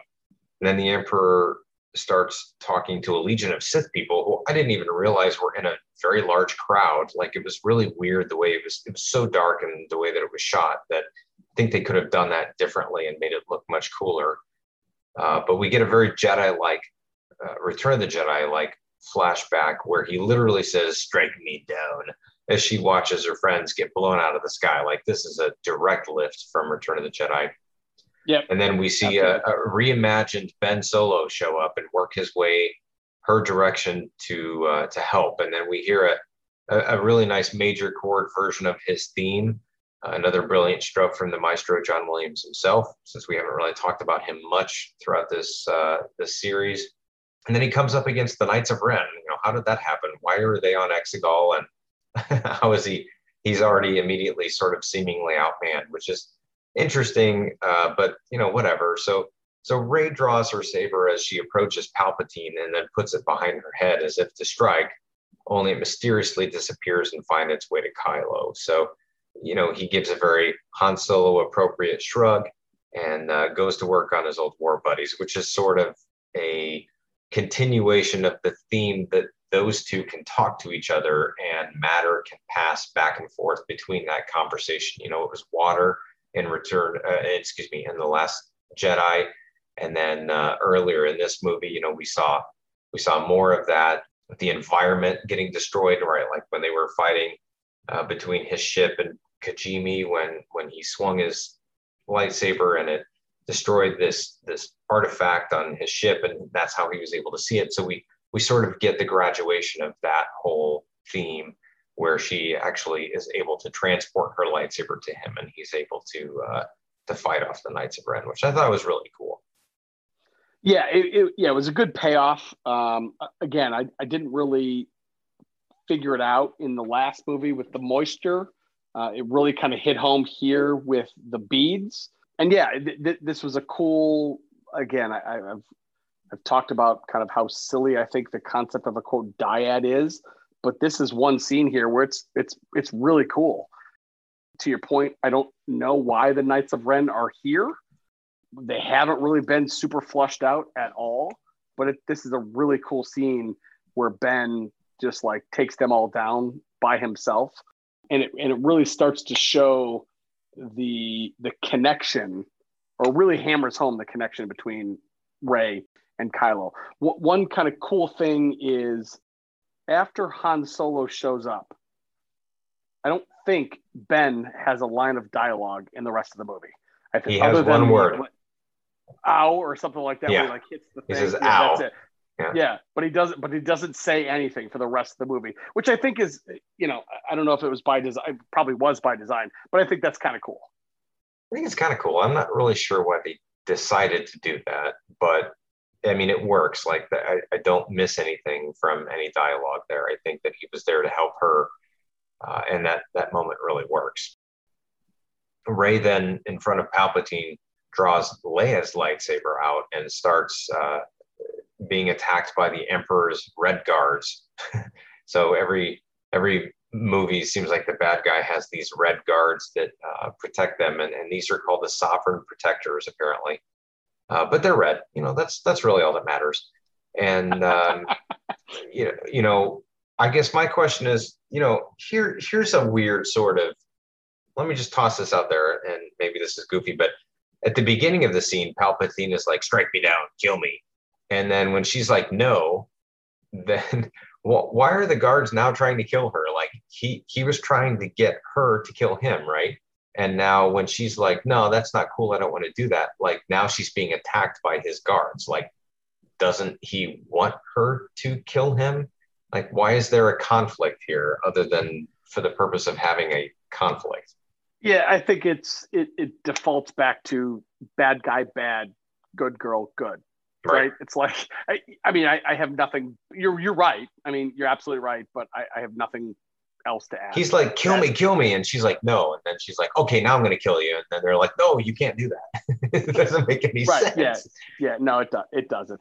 I don't know. Again, you know, as we're introducing new powers and dyads and kill me and essence and this, that, and the other thing, maybe like, if she doesn't want to kill him, then it won't work. I don't know. I'm making shit up on the fly. But yeah, Palpatine has not figured out that they are a dyad yet. That's coming up here really soon. That's true. Ben and Rey do meet up to square off against Palpatine together when he inadvertently absorbs their life force and figures out that they are a dyad. And apparently the power of two restores the one. This is another nasty contrivance. You keep using the word. I don't think it means what you think it means. But I like it because it actually, so, you know, you described the Emperor at the beginning of the movie as sort of being this weird, decrepit version of himself. And it's sort of a zombified version of him. And he was, you know, he didn't have any skin on his bones and it was really kind of gross to look at. But then he zaps their power and then becomes basically the Emperor that we all know and love.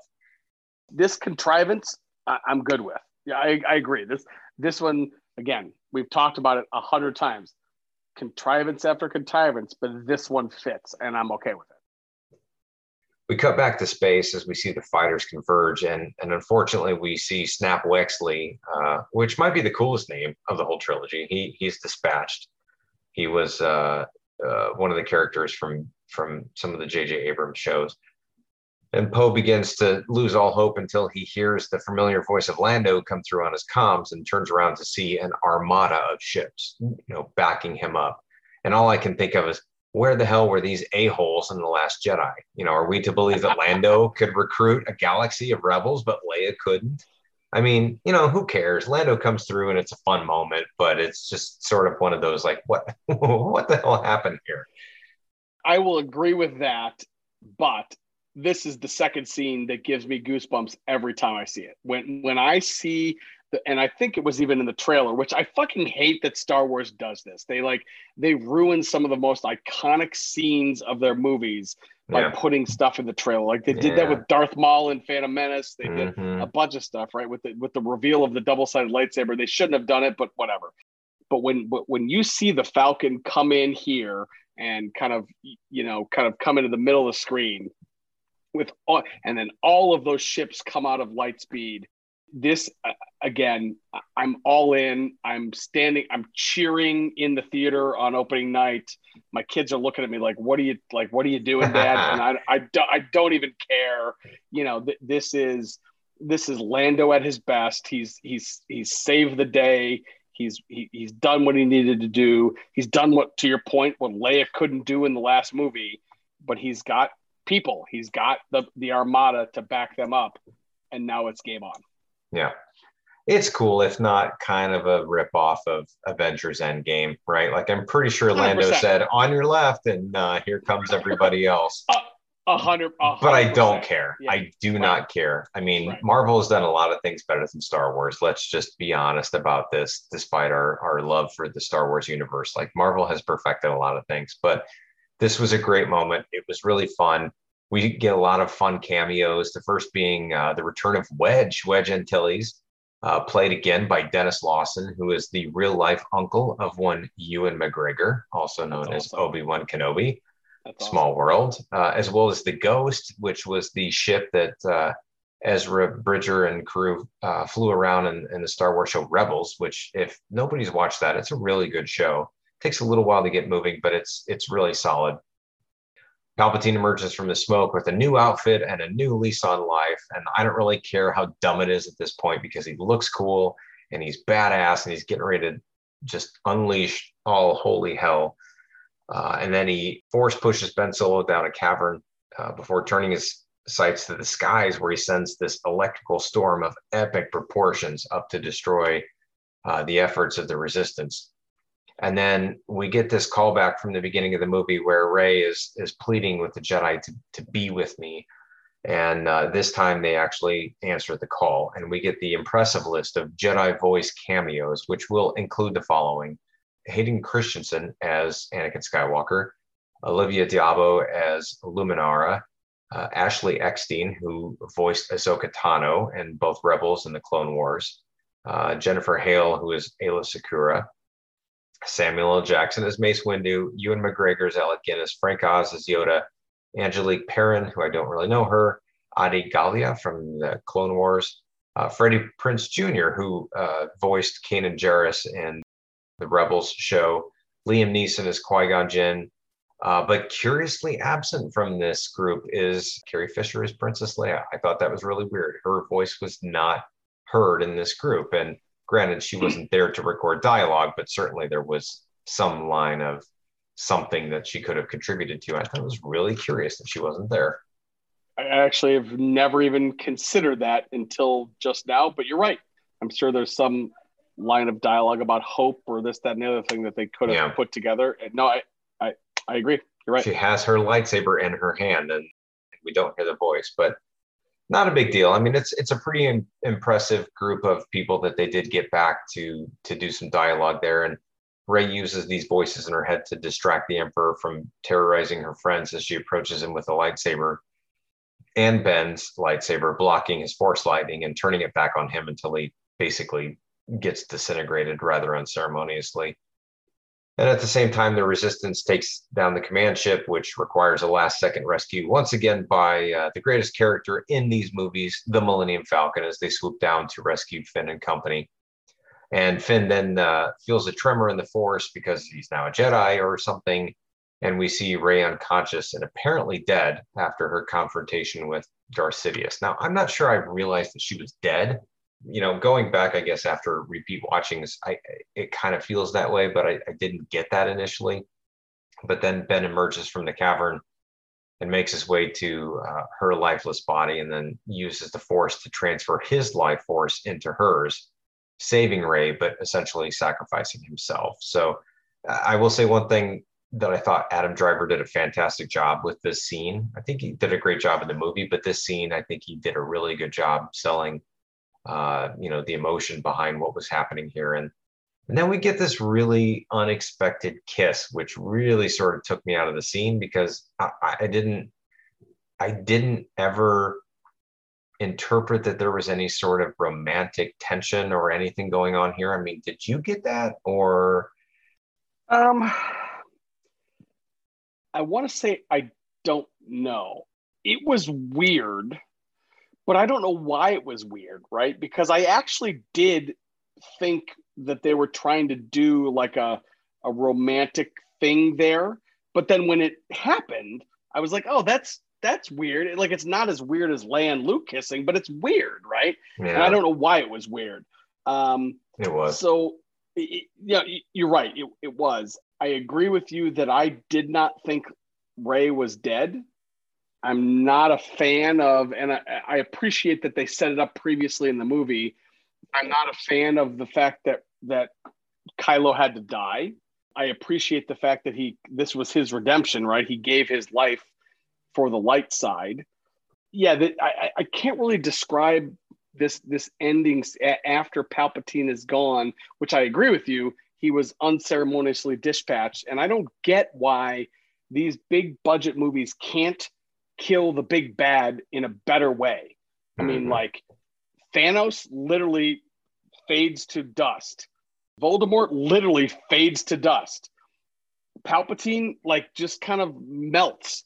Like they just never get the, and again, I don't know what I'm looking for, but they never get the big bad's death right, in my opinion. It just seems meh, just kind of very underwhelming. I don't know if they did this on purpose because there was more to come with Kylo and Rey. But yeah, I wasn't, maybe. These couple minutes after Palpatine died just they weren't terrible, but they didn't quite hit all that well for me. Yeah, I can see that. So we see the Final Order falling out of space in many toasted pieces as our heroes make their way out of Exegol. And we get shots of Bespin and Endor, which features a Wicket cameo, which is fun. And even Jakku. And our heroes get together back on their home base to celebrate as J.J. retcons one of the all-time greatest Star Wars mistakes by finally giving Chewie his medal, which was the medal that Han had from A New Hope. It's a nice reunion of old and new, and I suppose it feels a little anticlimactic, but at the same time, the scene is really nice, and it's good to see Chewie get his due. But instead of rolling to the fanfare, we see Rey head to Tatooine of all places. And specifically, she finds her way to Luke's old home, which I thought was really cool and interesting. And I wasn't sure where they were going with this when I was watching this, but we see her do a little exploring, perhaps in an effort to remind us of who she was before this journey began, right? So she gets on this little slide and goes down the sand and everything. And it really, they played the same music, the same John Williams theme that he wrote for Rey.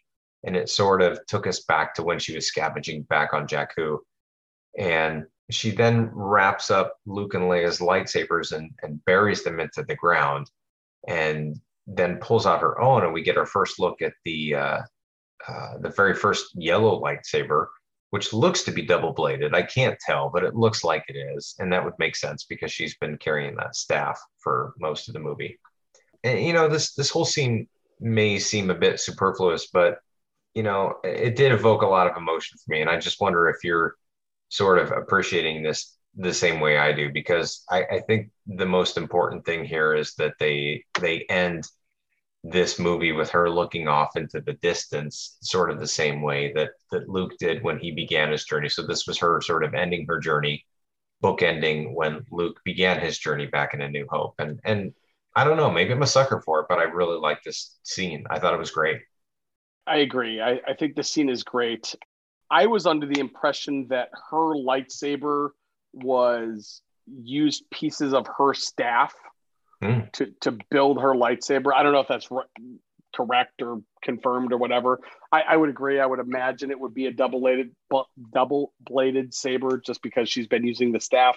But no, I think this was great. The fact that they brought back those musical cues from when she was kind of sliding down the AT-AT or whatever it was on Jakku.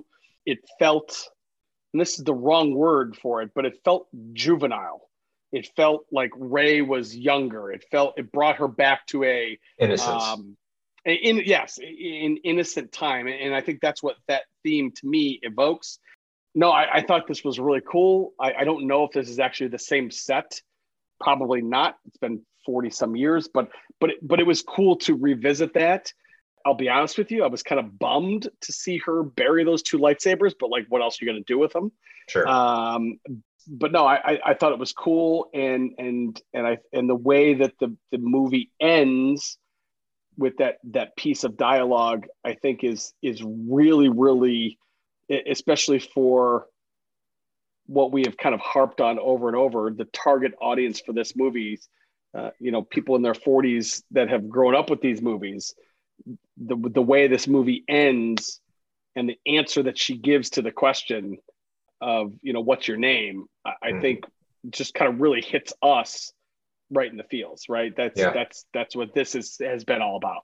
And then of course we look off into the distance and we see the Force ghosts of both Luke Skywalker and Princess Leia. And it really bookends is the best sort of verb that I can come up with. Like, it really does a nice job of putting a bow on the package of Star Wars, you know, like it really kind of wraps things up very nicely. And, you know, they play the same music. And then, of course, it goes off into the credits. And, you know, and then we have the end of The Rise of Skywalker. And that's pretty much it at that point. Yeah, I will be honest with you. The opening night when I saw this movie, I stood up, I cheered. I had a variety of emotions going through me. This one felt, the end of this movie felt like the end. It felt like the end of, not necessarily of Star Wars, but of the era.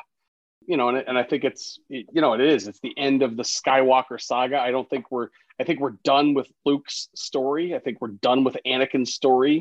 I don't think we're necessarily done with Rey's story, but, you know, I guess the question becomes, you know, is this a good ending to this trilogy?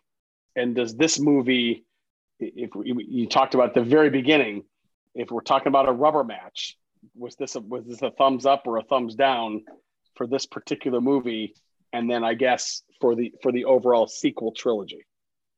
Oh man, it's kind of tough. I'm not going to lie. It definitely is far from flawless. And I will say that if I had to come down on it somewhere, I think overall, I'm just glad I got something, you know, I'm glad that we got a sequel trilogy, because for a long time, there was no reason to believe that would ever happen. So I think the fanboy inside of me is going to win the argument and say, yeah, I'm glad they did the sequel trilogy. I'm really disappointed that the second movie was so underwhelming. And the third movie is not a good movie, but I think they did the best that they could with it. When you consider that JJ's coming in and Carrie Fisher is dead and Mark Hamill's character of Luke Skywalker has been killed, like he's got a very limited number of options that he can work with. And I think he did as good of a job as he could. I think he could have done better. I think the movie could have been shorter. I think you could have cut scenes. I think you could have re-architected some of the storylines a little bit better to make it more sense. Give some of the crappy storylines like Palpatine's return more context. But ultimately, there was just something that JJ knows how to do that Rian Johnson didn't. That made me say, I don't care how dumb this is. I'm having fun, and that's all I really care about. And that's when I walked out of this movie, that's sort of, and even how many years later, that's sort of where I've landed with this. You know, like I can still rewatch The Rise. I will never probably rewatch The Last Jedi ever again. I have no desire to see that. And it's really hard to sit through. This movie is not much better than The Last Jedi, but it's infinitely more fun. There's just something that I like about being a part of this story. No, I agree. And I think it comes back to, like I said at the beginning, it comes back to The Last Jedi is just a boring movie, and it's got a boring premise. And even if it's not executed very well here, it's not boring, right? You're not waiting around for stuff to happen. You're literally going from scene to scene to scene to scene to scene, sometimes to the movie's detriment. There's too much, but it's never boring. So let me ask you a question. We have alluded to several times over this three movie retrospective about the Matrix and the original Matrix and the second Matrix. And I think at one point we talked about, you know, that second Matrix movie, when we walked out of that movie, we were really kind of waiting to see what the third movie would do to determine what we thought about the second one. Does this movie either positively or negatively affect your feelings on The Last Jedi? I don't think so, just because they seem, even though it's part of a trilogy, they seem like self-contained movies to me for some reason. So I guess I don't know why, but no, I mean, I think the difference here may be the fact that I kind of like the second Matrix movie. I thought it was really good, or maybe I liked half of it and maybe not so much the other half of it, but the remainder of the story would depend on how the third story finished it. I didn't like anything about The Last Jedi. I really didn't. And I don't want to harp on that too much because we certainly took our opportunity to do that. But this movie was sort of a different themed movie. And then it was like, hey, you know, we're just going to forget everything. It wasn't really trying to tell a continued story. I mean, I guess it kind of did, but it had no qualms about retconning everything that second movie did. And yeah. I was okay with that because I didn't like much of what the second movie did, even if the third movie didn't do a lot of things great either. But I think it is different.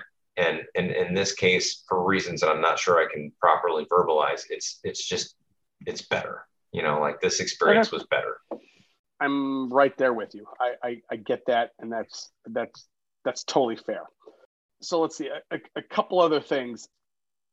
Well, first of all, you had mentioned you had an alternate ending. What is that alternate? What does that look like in the world of Pip? Well, so I've been thinking about this, and of course I haven't written the screenplay yet. I haven't really worked all this out, but you know, one of my big hangups was this sort of magical clock that was hanging in the background to try to, you know, set the story and give it a time frame and give it the urgency that it needed. And I thought, well, what would be a better way to do that? And I kept thinking to myself, well, it was kind of boring that Kylo and, or I should say Ben and Rey joined forces to battle Palpatine together at the end. And I'm like, what if they did that a little bit differently? What if Palpatine at the beginning of Rise of Skywalker said, we will attack, you know, the rest of the universe as soon as my final clone has been completed. And that was the thing that was waiting. And then at the end of the movie, when Ben and Rey confront Palpatine, out of the shadows, you hear the familiar breathing of Darth Vader. And it turns out that was the final clone. And that, you know, he comes out of the shadows and Palpatine and Rey square off, and Vader and Ben Solo square off. As Vader's sort of the clone version of him.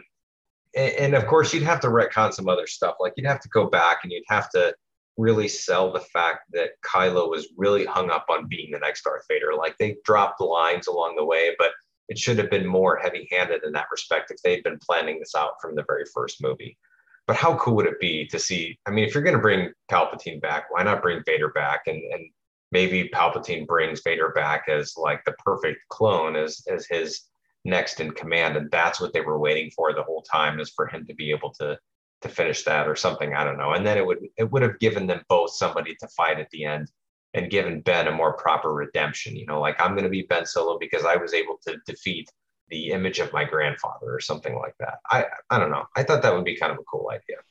No, I like that. I mean, let's be honest. I mean, Vader is more machine than man, right? So it would be relatively easy to figure out a way to get him back or some version of him. I like that. Sure. You know, I think there would probably be, you know, even though Palpatine has always been the quote big bad, at least in my mind, he hasn't been the most menacing bad guy on screen.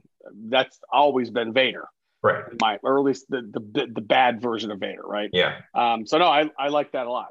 I think it would have been a better redemption for Kylo. I think it would have given him something more to do at the end rather than the fight the Knights of Ren, which was okay and it was cool, but to sort of give him like the ultimate challenge or the ultimate test to sort of prove himself as Ben Solo versus Kylo Ren. Maybe Vader could have said, you know, come join me, I'm your grandfather, and Kylo could have said, you know, fuck you, dude, and I'm gonna do this. And I don't know, it could have been fun. It could have at least given him a better excuse than we're just gonna wait 16 hours and then we're gonna launch a million ships into space. And didn't resonate as much, but I don't know, that was just kind of fan fiction rewriting that. But no, I like that. Okay, so we're going on 2, not quite 2.5 hours. Yeah.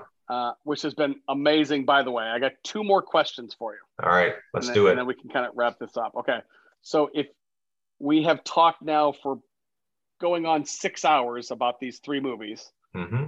this new sequel trilogy, if you had to pick one moment or one scene out of these three movies that is the best, what is the best scene in the sequel trilogy? Oh my God. One scene out of the sequel trilogy.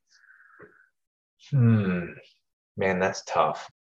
If I'm forced to pick that one scene, I don't know. This is going to be real tough and I might change my mind, but I think it's when Han Solo and Chewbacca stumble upon the Millennium Falcon again. That's the part in this whole series where I'm just like, bam, like my eyes are wide. I'm engaged. I'm all in this. I'm like, wherever you want to go, I'm following.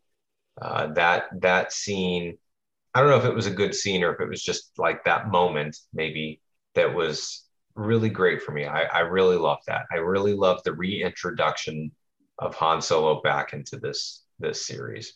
Okay. No, that's a very fair scene.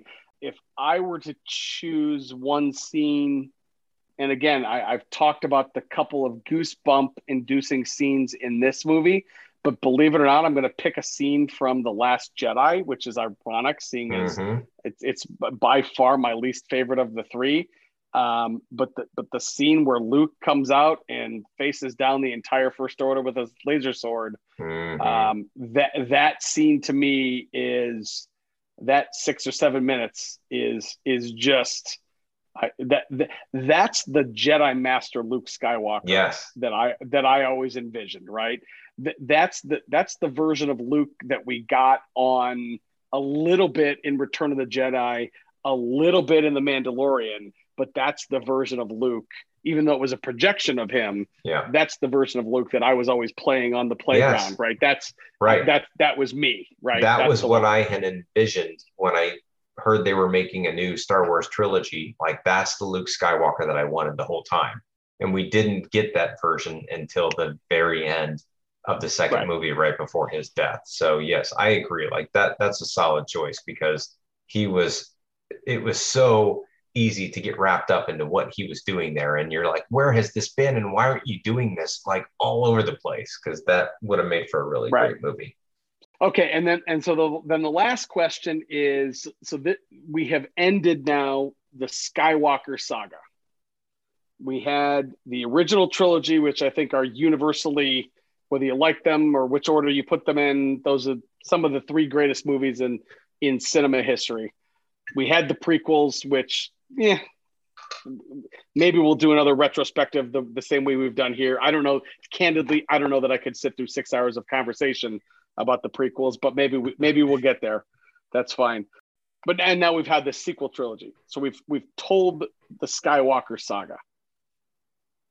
Should we have told the Skywalker saga? Should we have had these three movies? Are they good entries into Star Wars? Are we better off having them, or should we have just ended in 1983 and quit with Return of the Jedi?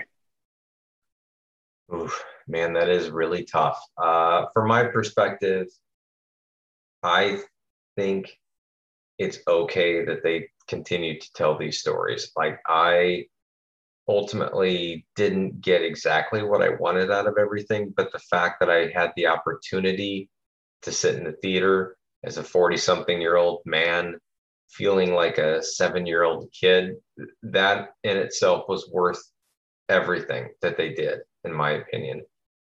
Getting to buy movie tickets, getting to see Star Wars in the theater, getting excited about seeing new stories. I think the experience of that outweighed the results and some of the sloppy storytelling and exposition and what are they doing with Luke Skywalker and all that stuff. I just really enjoyed getting excited about a movie. And I had this epiphany, I think maybe right before The Force Awakens, but maybe probably The Rise of Skywalker, is that this is the most excited I'm ever going to be to see a movie for the rest of my life. You know, I had that epiphany, and it's probably true. because there is no movie franchise that means more to me as a human being than Star Wars. And to see the continuation of that franchise, one that we never thought we would ever see, was so incredibly scary, but very special and sacred to me that, yeah, I mean, in the end, I'm glad they did it. I enjoyed it overall. I think that it was worth all the effort that they made on their side, because I had a good time. Yeah, I would agree with that. Coming to these movies now as a 40-something-year-old father of three, and being able to sit down and enjoy these movies with my children and my wife, who really hadn't seen them.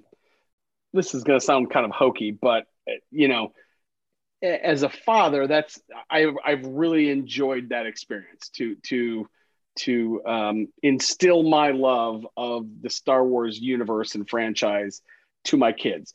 Do they love it the way I do? Nope, they don't. Do they enjoy them? Yes, they do. They probably enjoy them because I enjoy them. But one of the things that I've actually thought long and hard about this is this concept of, is bad Star Wars better than no Star Wars? And I've come to the real that absolutely, yes, bad Star Wars is better than no Star Wars. And the reason I say that is because the idea of, quote, bad Star Wars is something different to everybody. Yeah. Just because I think it's bad doesn't mean everybody thinks it's bad, right? I know there's a gang of people out there that love some of the books and some of the comics and some of the shows and the animated stuff that I don't really care for, but they absolutely love it, right? And who am I to judge what's good or bad or indifferent? Because if I were to go back and ask my parents, who were in their late 70s and 80s at this point, about the original Star Wars trilogy, they could not give two fucks about the original. Like they just don't care, right? Yeah. And so I have to really kind of understand that my love of this franchise is my love of this franchise. It's not everybody else's. Yeah. And there are other things and other movies and other stories and other periods of the Star Wars lore that other people care about that I just don't. And so, yeah, yes, we're absolutely better off having these movies. Are they exactly what I would want? Nope, they're not. But I'm glad that we got some version of the Star Wars saga. So I'm thrilled that we have it. Yeah. So here's the million-dollar question that I wanted to ask. Do you think we're actually done with Star Wars? Do you think it's possible that we will see another sequel or even another sequel trilogy to these movies that will include Rey, Finn, and Poe? Because they say it's the Skywalker saga, but I personally have a hard time believing this is going to be the last time we see any of those three characters, especially when you consider that the movies that we just got done talking about for 6.5 hours were sequels that happened 40 years after the last one, right? So who's to say in 20, 30 years that they won't try to revisit this again? To answer your first question, no, we are absolutely, I don't think, done with Star Wars. I don't know that it'll be any additions of the quote, Skywalker saga. To your point, these movies were 30 and 40 years after the originals. And oh, by the way, they made $1 billion a piece. Here's the thing, folks. The mouse known as Disney doesn't buy a property like Star Wars and then sit on it. Yes, they have a theme park, but you know what? They're not going to roll out a theme park and spend, I don't know how many billions of dollars they spent on the theme park, let alone the property, and then just kind of let it wither and die on the vine. They need to bring on board the next generation of Star Wars fans. And the only way they're going to do that is to continue to pump out content, whether that's on, you know, the Disney Plus network with stuff like The Mandalorian or things like the Obi-Wan Kenobi, you know, those kind of things. But they absolutely, in my mind, are going to continue to make Star Wars content. And I think that now that we're, knock on wood, beyond COVID, you're going to start to see movies come back to the forefront.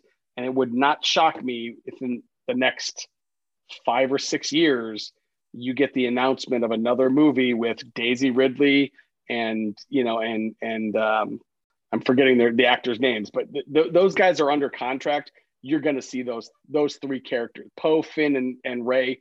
You're going to see them again, in my opinion. Oscar Isaac and John Boyega. Although there was some controversy, I think John Boyega was not really happy with the way they treated his character in the last movie. I agree with you. I think we will see it. I think we will see more of those stories because we are in a never say never universe when it comes to making these movies. And we know that to your point, they're not going to just sit on this. We know that there's another season of The Mandalorian that's going to come out. They're making an Ahsoka show on Disney Plus. There's going to be an Andor show, which is Cassian Andor from Rogue One. He's getting his own show coming out in 2022. Kenobi is coming out, I think, this year, right? Is it still? I believe it's going to be out in December. There's a Rogue Squadron movie, which is going to probably time frame be around A New Hope era, which is going to be directed by Patty Jenkins, the lady who did the Wonder Woman movies. So, I mean, they're not sitting on this stuff. It's going to keep going. And it's only a matter of time, in my opinion, before they pull Daisy Ridley back in, Oscar Isaac or John Boyega, and do another series of movies. Maybe they won't call her Skywalker, or maybe they'll do something different. And of course, you know, our original trilogy characters won't be involved, but I'd be shocked if we never saw them again. Like, it doesn't make any sense to have movies that make that much money. And who knows where Daisy Ridley will be in 20 years or Oscar Isaac or any of those guys. You know, there may very well be a huge push to do that again. Yeah, I agree. So this has been enjoyable, my friend. This is kind of what I was thinking and hoping that this podcast would turn into when we started. I'm thrilled that we have spent these last 6.5 or 7 or whatever it's going to end up being after you do your post-production wizardry on this. But thank you for taking the time. Have you given any thoughts to what our next kind of retrospective series with these super deep dives could or should be? Man, I don't know. There's so much content out there if we really want to go into it.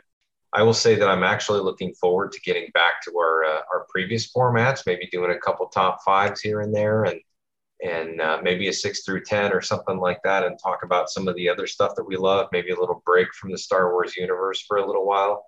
But I could definitely see us getting into some content, probably movie related on some level, just because those are the easy ones to take really deep dives in. Or I don't know, maybe we talk about a WrestleMania in the same sort of format or something. Like, we could get real crazy with it and still not lose a tremendous amount of our viewership. So, you know, who knows what'll happen, but yeah, I mean, I think the sky's the limit, and I agree. This has been an absolute blast, and I've had so much fun, and it's a bit exhaustive. It's a little bit of a labor of love, if I'm being honest, but it's been magic the whole time. And I'm really happy to have had the opportunity to do it. All right. Well, thank you again, sir. I appreciate it. And thank you, everybody that has listened. Once again, this has been Chewy and my brother Pip, and this is the 411 from 406. We'll talk to you guys next time. Have a good one. Adios.